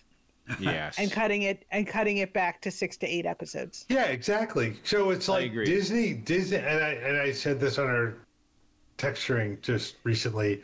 It's on Hawkeye, I think it was. Yeah, I think I was saying that it's like every series could be I think every series could be less than 13 episodes for sure. But I think I noticed it the first time I noticed it being kind of a big for me at least, because I have this ridiculous attention to detail, right? But it's like I noticed on what's the first one? First one what? Vision. Netflix? WandaVision. There we go. I noticed on WandaVision where every episode was anywhere between 40 minutes. The times were so wide and all that kind of stuff. And I was like, well, that was a special case because they did the first 2 or 3 episodes at 23 minutes exactly, because that was what the old sitcoms were done at. That's right. Yeah. But I get that. But I get that it was on purpose. But what I'm saying is since so many things, not everything, but so many things are streaming right now. You don't have to adhere fit to into that 23 minute, like you're saying, or fit into like 55 minutes because people aren't locked in for more than an hour and all that kind of stuff. Yeah. Just release them at the length they need to be. If it's 12 minutes, great. If it's 112 minutes, also great. But as long as you can keep people involved in the story, that's what it should be.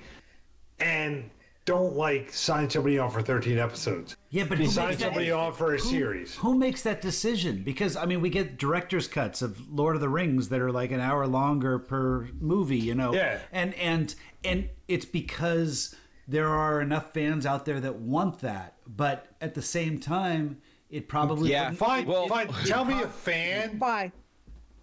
fan that wants something that fits into a box. I think it's like the adage that they tell you as a performer, for any kind of performer, it's leave your audience wanting more.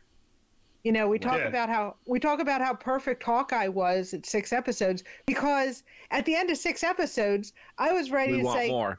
Yeah. Okay, and then what happens? Give me more. Yeah. By the time this Jessica Jones this season ground to a halt. It was oh my God, I'm exhausted. You could have stopped that 2 episodes ago. Yeah, for sure. Exactly. You're 100% right. That's exactly what I was going to say. Really, Disney has done this. Other than WandaVision, the other series have gone 6 episodes each, and it's fuck, I want 8. I want 8 of those. Yeah. Because you're right. Well, they left us wanting more. But all the Netflix, I was I don't want. Hey, you gave me 13. I wanted 8. I wanted 8. Yes. Give me less. But I won't even say this. I don't even want to. I'm not even going to pick a number. I want the right amount of episodes for the story. Exactly. Well, one of the things that people were frustrated with this series was pacing. They said, "Oh, it didn't have very good pacing," but I actually thought it did. I appreciated the pacing. It kind of had a very kind of intentional pacing that kind of took its time. It was more like compared to the others. It fit into that detective genre, and it did. It did. Feel also rushed. True. Also true. Yeah, rushed. It's a great point. And so I didn't mind it kind of taking its time because it kept moving. It kept moving. So I don't know what the best answer is for that. But when you're ordered 13 episodes, you got to come up with 13 episodes. Like Kevin Feige. I don't know how. That's what the best answer is. Well, you know what? What I'd like to see, and what I kind of got the feeling with some of the Disney Plus, Falcon and Winter Soldier, like we talked about, was originally probably supposed to be longer, but they had to change stuff and cut stuff out. I'm not sure how those work. Since they've all been 6, I don't know. So, but maybe one of the things they learned on that was, you know, it's like when you pack your suitcase for a trip. You know, you put everything out on the bed and then you only pack half of it. Right. And it's like maybe they ought to start from that. No, you get another piece of luggage and that's what Netflix does. Netflix lays it all out of the bed, and they get another suitcase. Yeah, Netflix and pay the extra $50 for checked baggage. That's what Netflix does. Well, yes, exactly. Netflix is like, we have these 3 suitcases, and they got to be packed, and they got to be filled. Yeah. Where I think maybe the better way to say is, what is the story we're going to tell? I just want carry on. Disney wants to carry on. Netflix pays the extra. Yeah. What are all the beats that we want to hit? What are all the stories? What are all the subplots? What are all the characters? And then go through and say, we don't need this. We don't need this. We don't need this. And then when you have your outline, say, all right, how many episodes can we do that in? Yeah. Well, and maybe it's part of the transition away from, you know, serial television, which was typically 20 episodes or 25 episodes for a season. Yes. Netflix was like, we're going to cut that in half, and we're still complaining but because the format is different. It's not episode by episode. Well, as its own Disney show. Has done such a great job of. Well, Disney is just shoving it down into like a 6-hour movie instead, whereas Netflix is going. It was like a 13-hour movie.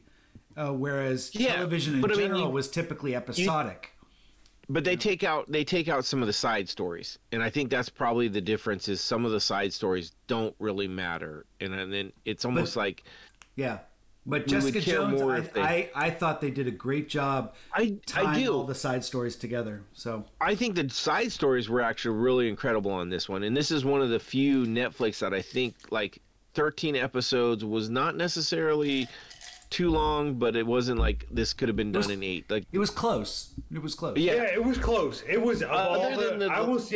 sure. It was close. Other than the final Jessica and her mom interaction, I thought the rest really needed to be shown. The rest, the Jessica and her mom kind of just, I don't know. I want to say jump the shark kind of thing, but it was just like one of those. I don't think that's the right word. I thought like Daredevil season 2 to me, even. I'm not sure which I would say is better, but to me that one seemed more unbalanced, whereas this one was more balanced. It was with the side stories, but like I said, the Jessica mom final third act was horrible. That shit was written poorly. I don't agree with you, but I do think it was less impactful than some of the other side stories. Yeah, I would have never saw that, I would have been okay. I think your horrible comment, though, is trolling. It's kind of like... Whoa. Well, I mean, we went from the fact that she was so worried about killing and how detrimental that was to her to just accepting her mom as a killer. It was just so unbelievable. Okay. Well, I will say this. The thing about, most of these, as we're talking about this, I just don't find that the Netflix series impactful to me. They're not I'm not gonna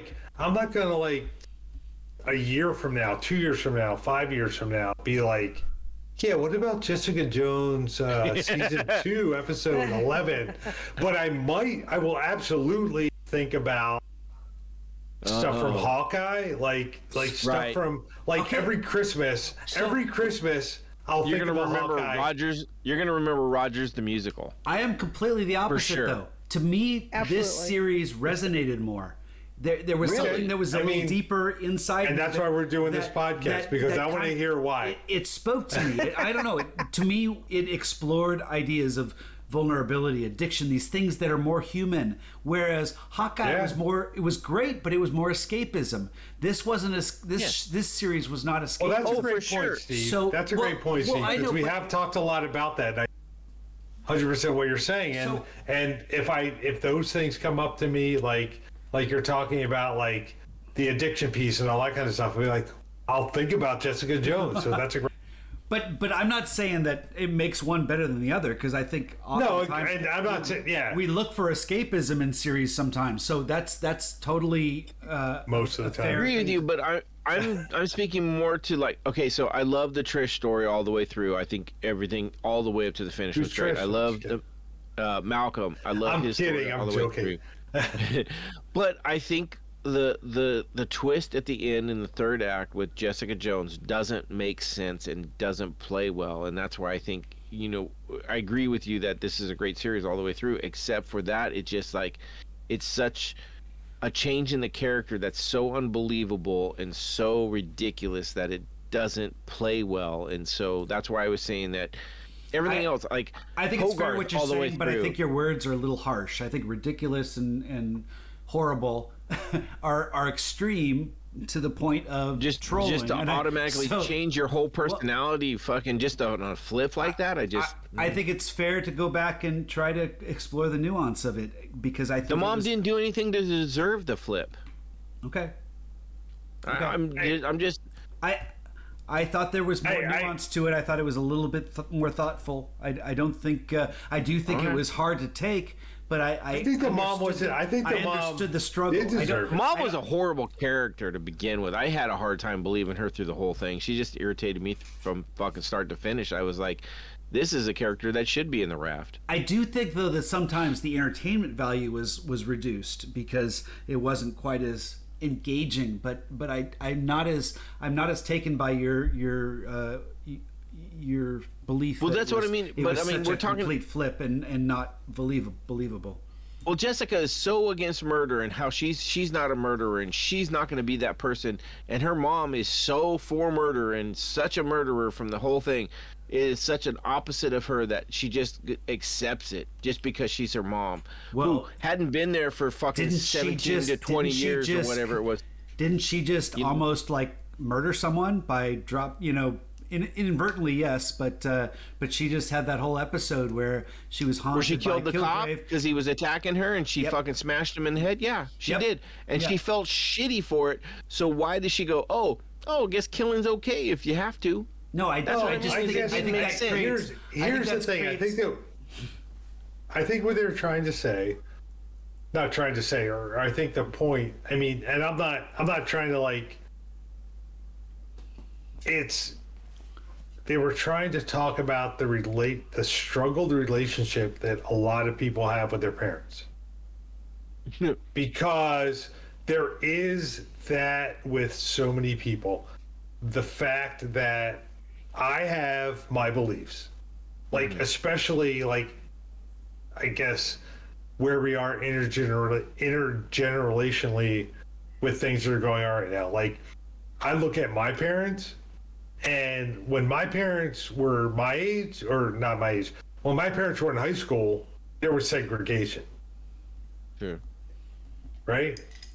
So for them, that was normal. Well, we didn't have segregation when I was in high school or elementary school. Maybe we did. I mean, first of all, if we did, and I didn't realize it, sorry. Yeah. But, so you look at that now. At like if my parents talked about things for something that was normal for them, where with Jessica's mom it's killing was normal. I mean, I don't know, it's like I think it was talking a lot about the struggled relationship that children have with their parents when they don't have aligned views on things, and that's how I took all of it. Because I know a lot of children have different views than their parents, and that's just I don't know. You're right, 100% on that. But her that's how I took that. Her whole thing from the get-go, I'm not a murderer. I'm not a murderer. I'm not a murderer. Murdering is bad. I'm not a murderer. And her mom from get-go was like, nah, if we got to kill some motherfuckers, we got to kill some motherfuckers. Yeah. She didn't care.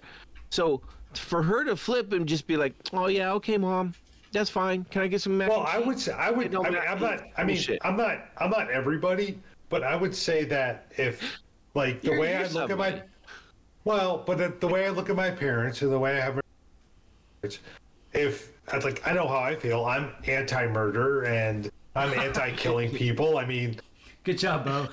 On the record, I'm anti-killing people. We'll make a little note of that here. Make a note of that, like Steve. Make a note of the timestamp in case it comes up. But what I'm saying is, if as much as I am, that's my view.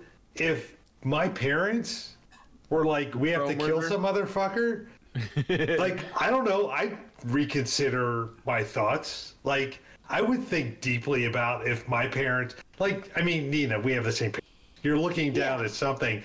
But if our parents came to us, who were like, yeah, we have to kill XYZ, I'd be like, well, you know, if they think it's important, maybe it's important. Maybe I need to reconsider this. Like, I don't know. Like, I don't know what would happen.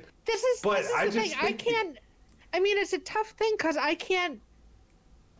we were raised by our parents, and our parents raised us to be anti-murder. So I can't see them just suddenly coming out pro-murder. No, I know. And I mean, so I get that. Like, I'm not saying that's going to... I'm not saying prepare yourself. But Jessica's mom... I'm not saying, brace yourself, because I got a text. But Jessica's mom was saying, if you stay with me, I can hold back. I won't murder. And so it was a dependency that she was kind of tying to. My point is Jessica's mother did not raise her. True. So, and also she underwent a lot of changes in the... 2 decades that she was separated. The visual wasn't there. Like, she's like, I can kind of hear you in the voice, but you don't look like you. Well, they actually asked someone in season one, the flashbacks were a different actor too. For a while, for a while, I sort of had the. Did anyone else get the feeling like maybe they were setting up that this wasn't actually her mother? That it was just. No, I didn't pick that up at all. But... Even, like at first, I thought Maybe not as they went along, but if they had in the first couple episodes with her said, she's actually a mole or whatever, I wouldn't have been surprised. But that aside, her mother didn't raise her, so I think, I think it would be more of a shock, like for her mother to be like this really awful person. I don't think she would have bonded with her. I think it would have been such a shock to say, yes, like okay, maybe we're related by blood, but come on, I mean, you're off. Yeah, that's what I had a problem with. Is like she's talking 17 years, especially like those teen years, which are super important. She's like, no, you were never here for me. I don't know, and then you go against everything I believe in, kind of shit. That's where I thought it was such an incredible wrong flip. That it just, especially because half of the season, she's like, no, you need to atone for what you did by serving, your sentence and going to jail and stuff like that. And then all of a sudden, no, you just broke out of prison and killed this cop. I'm okay with that. Let's go to Canada. Yeah, exactly. It's like there's. Do you think that after Jessica ended up killing that guard, that wouldn't have caused kind of a challenging I think that would have went even further. I personally think that would have driven her further because she was so traumatized by it that it would have even driven her further into the no, we don't fucking kill people, because she has said that so many times. I don't kill people. I can that understand. Was her personality. Well, yeah, I can understand her loving her mother and wanting to have a relationship with her mother on purpose. and all that. But I think at some point their points of view are so different that she would, it's like when people who were, sometimes when people break the law or whatever, and then they're like, their parents turn them in. And it's not that their parents don't love them. It's just that they don't recognize, it's like this is my flesh and blood, but we do not share the same values. Right. And they have to be responsible for whatever. Part of me wants to go back and watch the last 3 or 4 episodes. Noah's not away, but he. Yeah, he's, me too. He's become the way he talks. He's really been emotional about how things changed in those last few episodes, and I'm not there. I was kind of along for the ride, and so I want to give him the benefit of the doubt and see if maybe they really flipped it that much. So. No, I mean, it's. He's back now. I know. I get that. No. But you make a great point, Steve, because like part of me wants, every time we talk about these series, it's like I want to go back and watch them again after we've talked about them, and it's like that's what I was saying. No, I was thinking about going back and watching it just because you're so emotionally impacted by these last few episodes and how different they are to the characters that I want to kind of give you a little bit of a it's mostly rewatch just to kind of get a feel for it to see how much it through your bone. Yeah.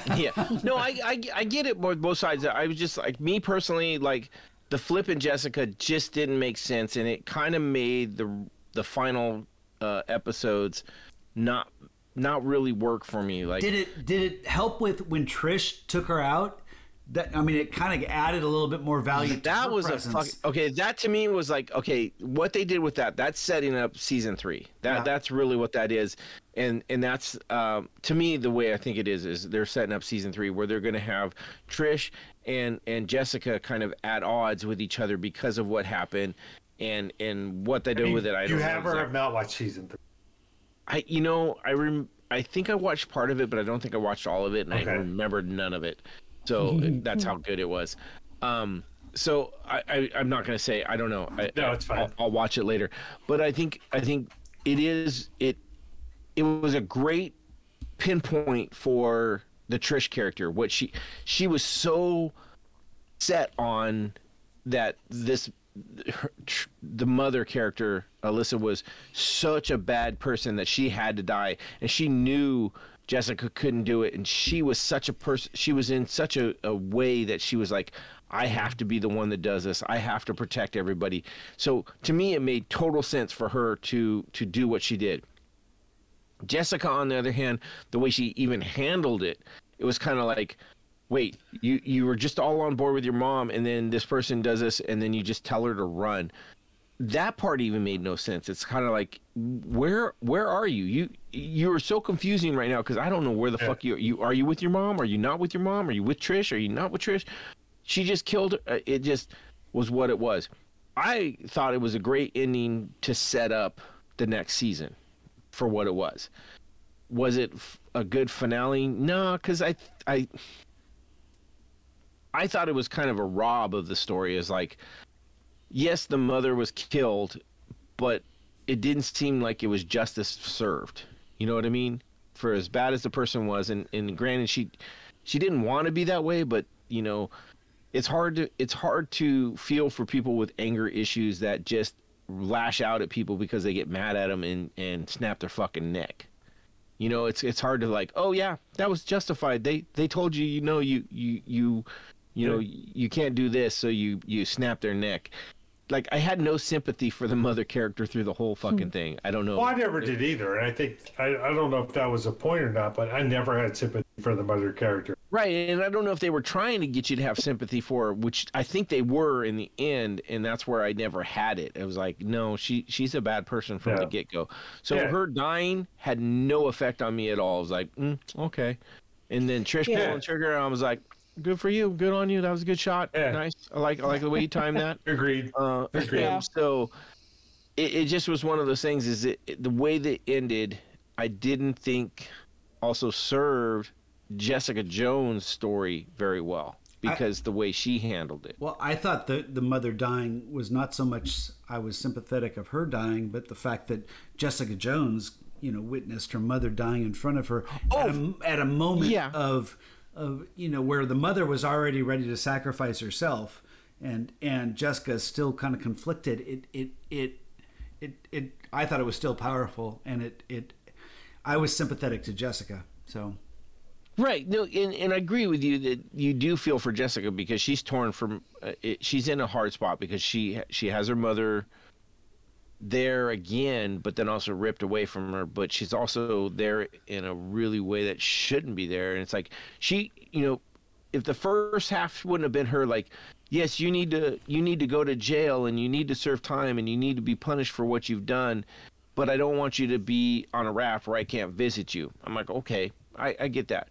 But then all of a sudden go, nah, you don't really need to pay for your crimes. We'll just run away to Canada and figure out we'll live in in the woods. Like that didn't jive with me. But then to have her ripped away from her, I understand that's all on setting up Jessica for some kind of growth or whatever. I agree that is part of it. But the whole flip in the attitude was hard to buy.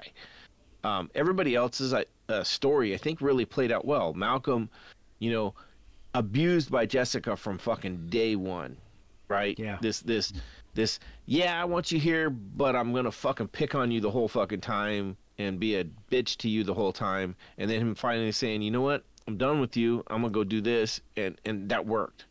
For a whole season that explored addiction, it didn't really explore Jessica's addiction to alcohol, and kind of the abusive tendencies that kind of come out of that. It was a little bit more. And I don't know if I don't know if she's an alcoholic, and I don't know if that's part of it, but she's abusive to everybody that she supposedly loves. Yeah. To Trish, to Malcolm, to I mean everybody. She's kind of addicted to being a bitch. And that's, I mean, they kind of showed a little bit where, she was happy. And this was a fucking shock, right? This is the flashback to when the mom first got out and she had the bartender guy that she was in love with. Everything was kind of going good and the mom kills him. Yeah. That was fucking harsh because you're like, see, like, oh shit, she could have been a total different person because she was happy. Things were going good. We got the leather jacket, which I almost looked at. I looked at a leather jacket drink, but it was some crazy shit. I was like, nah, I can't. Well, that's the thing. I come up against that all the time. This should be a great chicken. They're like 30 ingredients. No way. Oh no, this had like some licorice shit and some other it had that blackstrap rum. I was like, I got that. But then I was looking at the other stuff. I'm like, that sounds disgusting. But anyways, and at the very last scene is her sitting down with Oscar and Oscar and Vito and kind of having that moment of happiness. So it's something that she's trying to figure out how to bring out. And that was weird too, going from her mom to die and all of a sudden being back home and going down to dinner with Oscar. Like it didn't even matter. The ending was really weird for Jessica Jones's character, essentially, compared to the rest. The rest, I think, had some great closure. Jessica Jones, essentially, the whole third act was really weird. I wish I wrote down what she said because I thought the way she talked about what she learned made it work. So, but I didn't write it down, so I can't bring that up here. So it didn't bother me as much as it seems to. But I think they can't. It feels like in comics, especially, it feels like they can't give closure to characters, right? Oh yeah, they want the next episode. They want the next episode or whatever. It's like look at anybody of the Avengers. True. Do any of the Avengers get closure? Well, a lot of these Netflix series. I mean, death is not closure. They try to stay grounded in these Netflix series, and they make them more lifelike. And in life, closure isn't. We don't have finales to our days. We don't have a 2-hour window where we live a movie and we have so. True. So, I mean, life is not about closure. So, Yeah, sure. Life is about growing and moving forward. Yeah. One of the podcasts I listened to brought up the fact that, and it doesn't really directly talk about it, but the character of Jessica Jones, they talk about her loneliness as a characteristic, right? How even though she has Trish as a sister, they show the flashback of how she's kind of isolated and separated and not necessarily part of Trish's, cray-cray life and shit like that, where she has her isolation and loneliness. And if you really look into what it is, it's like, yeah, she's extremely lonely. And I mean, she has her little one-offs with, the guy in the bathroom, and, she talks to Trish and she's like, oh, I needed a distraction and stuff like that. So it's one of the things I wish they would have kind of, made more apparent. The loneliness, and that's the only reason I give her any semblance of feelings of like, yeah, I could see you wanting your mom back. And trust me, coming from where I am, I understand wanting your mom back, regardless of what it takes. Mm-hmm. So I get that, but it was such a flip on her personality. But it was the loneliness of Jessica Jones, and I would like to see that played out. Dealt with it more directly, like almost her owning it.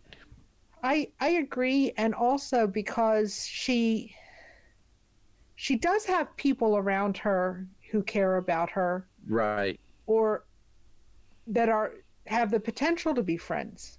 Mm-hmm. But yet she doesn't let them in. She doesn't let them in. She also it's like she exploits them and then is ungrateful about it. Like, yeah. Hogarth.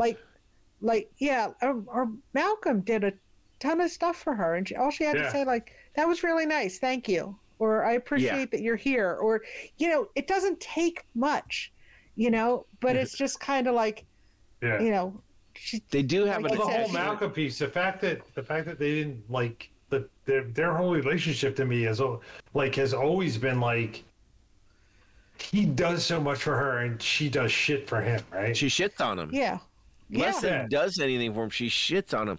Well, but they did have an excellent scene at the end where she's at her desk drinking and feeling bad for herself, and she looks over at the empty desk, and you get that feeling like, I might have fucked up.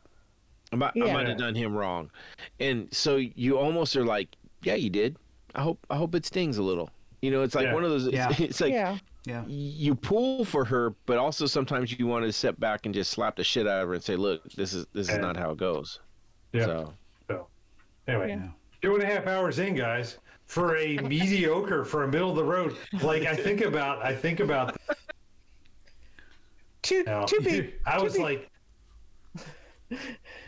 To be fair, we went down a bunch of tributaries. No, that's what I'm saying. It's like I look at our longest running episodes, and with one, maybe two exceptions, it's like when it's something like this where it's like a 7 out of 10 or a 6 out of 10, like we go down so many other rabbit holes. Yeah, that it's like it creates. So does that make it better?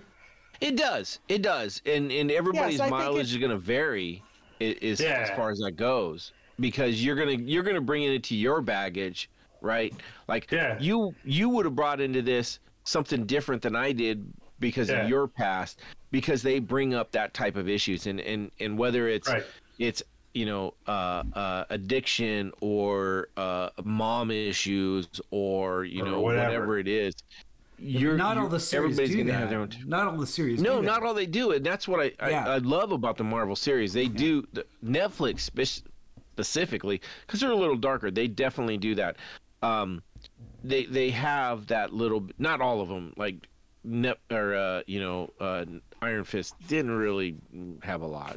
It missed the cue, but I mean, Daredevil, Jessica Jones definitely are hitting on all cylinders as far as like they're definitely bringing a lot into it. You can bring as little or as a lot as you want into it, and they have a lot. Luke Cage and Iron Fist aren't necessarily hitting on the same levels, but they're doing incredible with what they do. I'm excited because, you know, we recently saw that, you know, some of these characters are coming back to the MCU, right? And I'm hoping that this is even Ritter, what's her name, Kristen Ritter, expressed interest in returning if they she'd love to explore more Jessica Jones if they'd have her. So I saw six days ago there was an article out that she might be recast as soon as the She-Hulk series. So why would you recast the act? I don't know. I'm just saying that's what was out there 6 days ago. I'm not coming at you if it doesn't happen. Don't worry. Hey. Yeah, I kind of hope that they. I would kind of hope that unless they had a particular problem. There's only one person I think right now that really needs to be recast, and I think everybody 100% is on board except for maybe him. That says Dan Rand is the only... I think it should be our Noel Vigneault as our white Kempo. I think if he were being honest with himself and his dark night, that's a total option, right? But I would hope that if they're going to bring the characters, if they're going to bring Jessica Jones and Luke Cage and these characters into the MCU, I would hope they would look at the originating actors first before they. Like I said, you know, rather than just. I think 100% of the people are behind bringing every single one of them except for the Danny Rand character. That's the only one they're like, recast that with some guy that actually knows some martial arts. Yeah, but I mean, obviously, you've watched. Who's watched season 2 of Iron Fist? Yeah, I have. So you know. That's an option to change that person up, right? I don't know what you're talking about. Well, but they kept him in through that one. Well, did they freeze him? They watch it again. I just got done watching it. Did his face get kind of screwed up at the end, and they can like plastic surgery? I mean, I remember the second season being better than the first season for some of the stuff. But I remember the Dan Rand character. Yeah. Okay. Anyways, we'll get to it. I gotta say, at the beginning of this podcast, I mentioned that season 1 was a hard act to follow. I think. I think they did a really good job. I was really. I think 6 or 7 is low bar. I would put this up. I'm still struggling whether or not I'm a bigger fan of Daredevil or Jessica Jones. So. Well, I haven't seen season 3 of Daredevil. So I'm just saying between the 1 and 2, I'm a bigger fan of Daredevil, but I think it's because I like what they did with the action because I'm still looking at these as superhero movies or shows. I think for season 1 and season 2, I'm a bigger fan of Jessica Jones just because they are different. They explore different things, whereas Daredevil seemed to be more the comic book. I love them both. I love them both. But look, here's the baby. Look who it is! Looky! She's awake. Oh my gosh! Oh my gosh! Here's where we need a video podcast. For our listeners, Noah's granddaughter is on screen. Yeah, Noah's granddaughter's first inaugural podcast visit. Yes. Yeah. Put her on the mic. Let's see if maybe we can hear some teething or something, or if that's too. We got to. Oh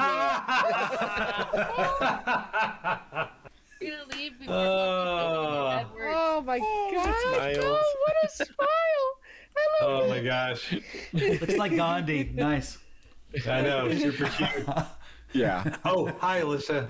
Yeah. Yes. Hi, Alyssa. And congratulations to her as well. I think Daredevil season 1 was still better than either the 1 or 2 seasons of Jessica Jones, but I believe that Jessica Jones season 1 and 2 are probably better than Daredevil season 2. But that being said, I think those 2 definitely stand far and above the other 2. So we're all good there. Some sort of pyramid going on. I don't know if it's going to collapse. I mean, I'm just saying, if we went season by season, I still think the season 1 of Daredevil has such an incredible what it is, and being the first also carries some weight. And that's just me. We're gonna have to have a podcast at the end of all this where we try to rank everything and just have us argue the whole time. There's gonna be a handful of podcasts after this is all done. Quite frankly, I think for a lot of different stuff. So yeah, I was gonna say I can see us discussing this forever, pretty much. Oh my god! Oh well, I mean, there's so many people out there that have ranked not just. I mean, if you go with just alone with like Disney or the Disney Marvel movies, I mean, we're 23, 26, something like that deep now. The difference in the top 10 for people is amazing. Like you know, some people have things that are like might be my 18, 19. That's their 7, 8. Well, I see people. I've seen ones that have Iron Man 2 in the top 10, and like, no, that's. I don't see it. I see people that put Ragnarok top 5. I don't see now that to me makes sense. I think Ragnarok is a top 3 for sure. I know. I'm just pushing your buttons. Oh, I know. Here's the thing. I mean. We talked about this going back to Age of Ultron, that on its own, it's not great. In the greater context of the entire MCU, it's absolutely necessary, and there's scenes in there that are vital. And I think this is one of those things. First of all, Disney is going to be making MCU movies until the heat death of the universe at this point. And So I can just see us, even after we've gone through everything, every 2 or 3 months, assuming you guys keep podcasting, we're going to all have to come back and talk about, all right, let's talk about Captain America 6 and Thor 19. Well, I mean, there's phase 4 coming, so there's plenty of new stuff to talk about. By the time that we get there, there'll be some new stuff out there. There's all kinds of new. I think it's about every 3-month release of a new series, something like that. An extra series.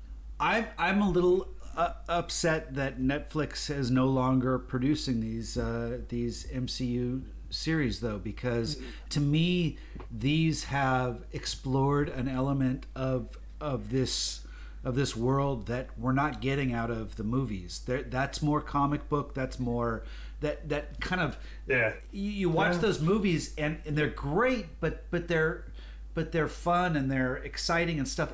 And I am drawn towards this darker, grittier, emotional lore that they're exploring in these series, so I really think Jessica Jones and Daredevil and Punisher and all these are not going to be able to reach the same standards in the Disney realm. Well, that's true. I would 100% agree with that, and as much as like I sort of complain for lack of a different term. I think the Disney ones are definitely going to be like not in the comic book style. I mean, they're more in the movie style. Yeah. Whereas I the Netflix ones are definitely in the movie or in the comic book style. Yeah. I just wish that we'd still get some Netflix that gritty side. I'm afraid Disney isn't going to deliver that. So I agree. I think if they do end up rebooting this section, the Defenders characters, any of them or all of them, they are definitely going to have to, even if they put it on like Hulu or something, they're not going to have. I don't think they're going to be able to be quite as adult. So, I mean, we kind of saw that with, they're not going to. I don't think they'll be able to go to really, really dark places. So that's the same way. The rumor has it that Daredevil will be back, same character, same actor, and it will be an R-rated release. So they're planning on keeping it a little darker. I think what's coming up soon is the Moon Knight release. And that's where we're going to kind of see where Disney will go in a darkness, where Disney will take it, how we're going to see the influence of the Netflix series with the Disney money and the Disney backing. I think Moon Knight is going to be our first example of what that could be, where it's going to be a little bit darker, but it's still going to have some of that Disney magic and that Disney comedy and that Disney money. Yeah, but see if they're willing to go to the, you know, Nina sent out those little screen caps of well, that's what comics. I mean is I think and, know, where it had the, I think, they were crossing the line with everything they were saying. Disney's afraid to go there, so we'll see if they do. But think about it. We'll see. Yeah. Look what Daredevil, or not Daredevil, but look what what's his name? Oh Jesus. The R-rated Marvel Punisher, Deadpool. Oh, look what Deadpool do. Deadpool fucking killed on the that wasn't the money. Oh, that wasn't MCU. That was. It's not MCU and it's not It's not Disney, but it's still Marvel. It is still a Marvel character, and it is still in the idea of what Disney does. It is funny. It is crass. It is R-rated, and it made tons of fucking money. Oh yeah, that's what Disney cares about overall.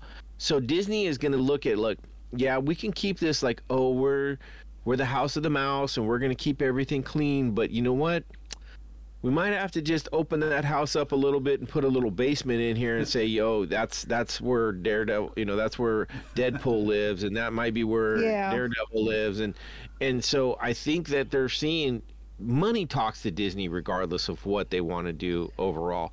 I think things are changing, and I think that they're gonna get a little bit darker with some of these. Not all of them. So. Not all of them. Yeah. They're still gonna have there's some campiness, and they're still gonna have some fun, but they're also, I think they're gonna dwell into this, and I think we're gonna see that with Moon Knight. I think Moon Knight's gonna be that tester. Because in March is that when's that come out? Soon, yeah. Yeah.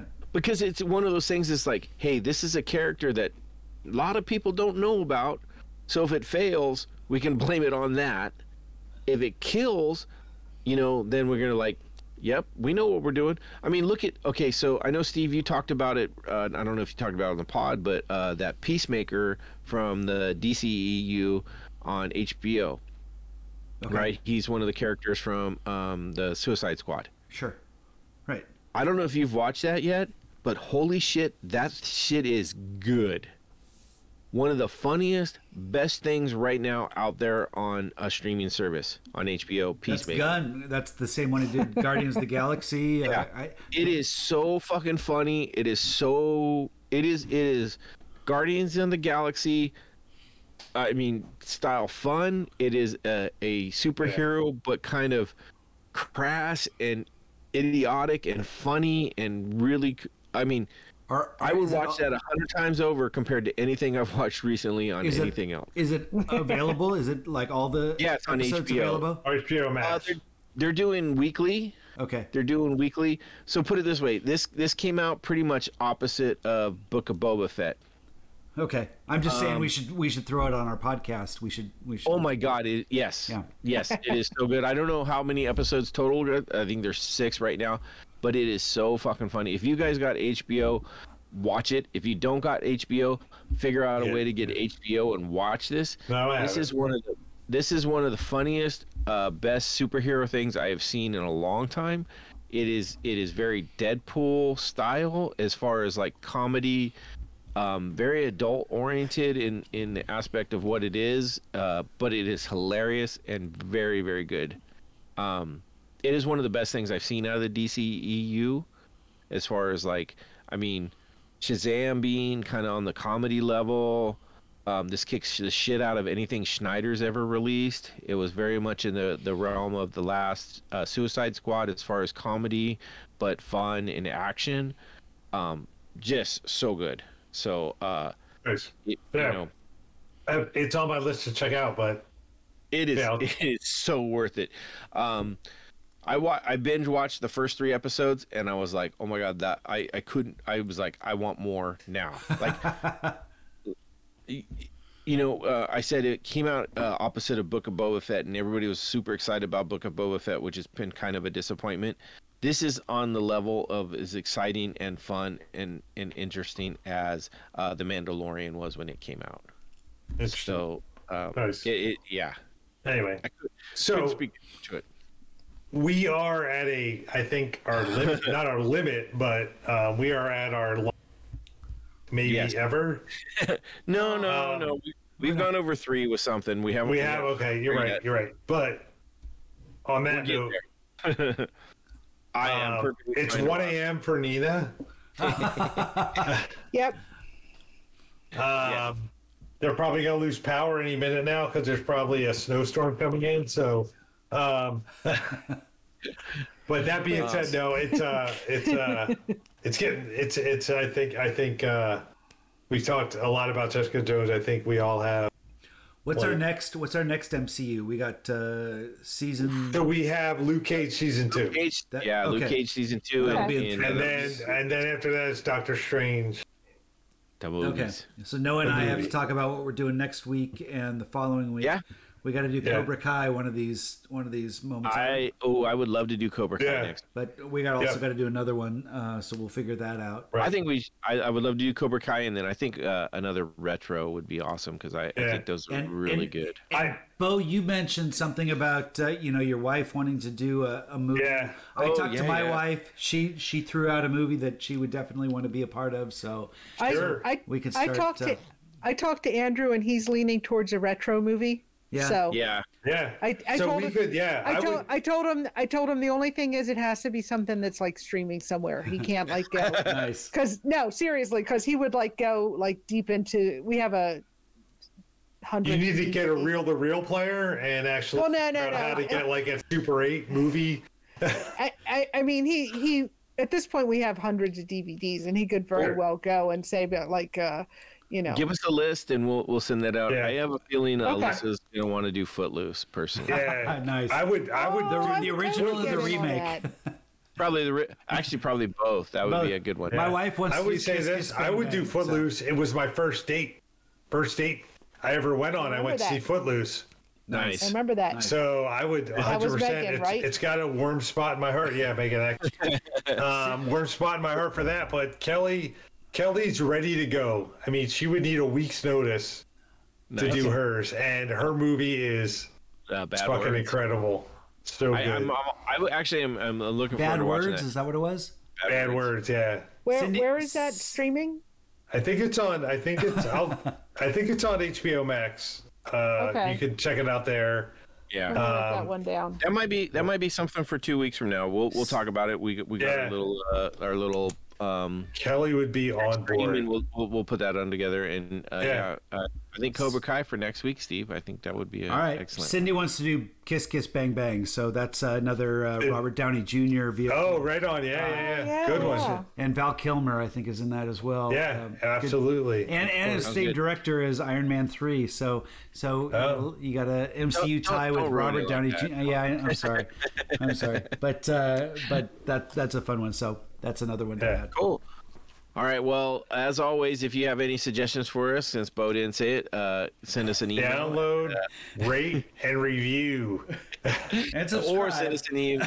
Yeah, and subscribe. And send us an email at the.hwsi.podcast@gmail.com. Let us know what you think. If there's something you'd like us to cover, or if you want to be a guest, we're down for that too. Where's our shirts? Hey, give me a week, man. I said February 8th. God damn it, you bastard. We do have shirts coming. Let me tell our listeners right now. Noah has been sending us designs for the shirts and colors for the shirts and designs for stickers and glassware and pot holders and you name it. And they look great. And so if you're looking for How We Sees It merch, it is coming soon. Yes. Yeah. Email us and we'll let you know. Shirts should be actually here to me by next week, and then I'll get them out sent to you guys.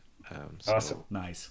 That'll be good. I'm super excited for it. I'm really happy to finally get this. And I mean, we're 2 years in essentially.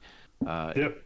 I was looking at it on Facebook. I sent out a thing about sometime last week. That's right. About our first. We had like 2 or 3 episodes, and we sent them out individually by email to people that wanted to hear them. We weren't even on Apple or anything yet. It was literally like, oh, hey, we're kind of doing this. If you want to hear, let me know, and I'll send you the link. And so, I think that's how I got started. Yeah. I can't remember, but our take on I think Star you were one Wars. Of the ones that were like, yeah, I'll listen to that. I'm like, oh, cool. So I like podcasts.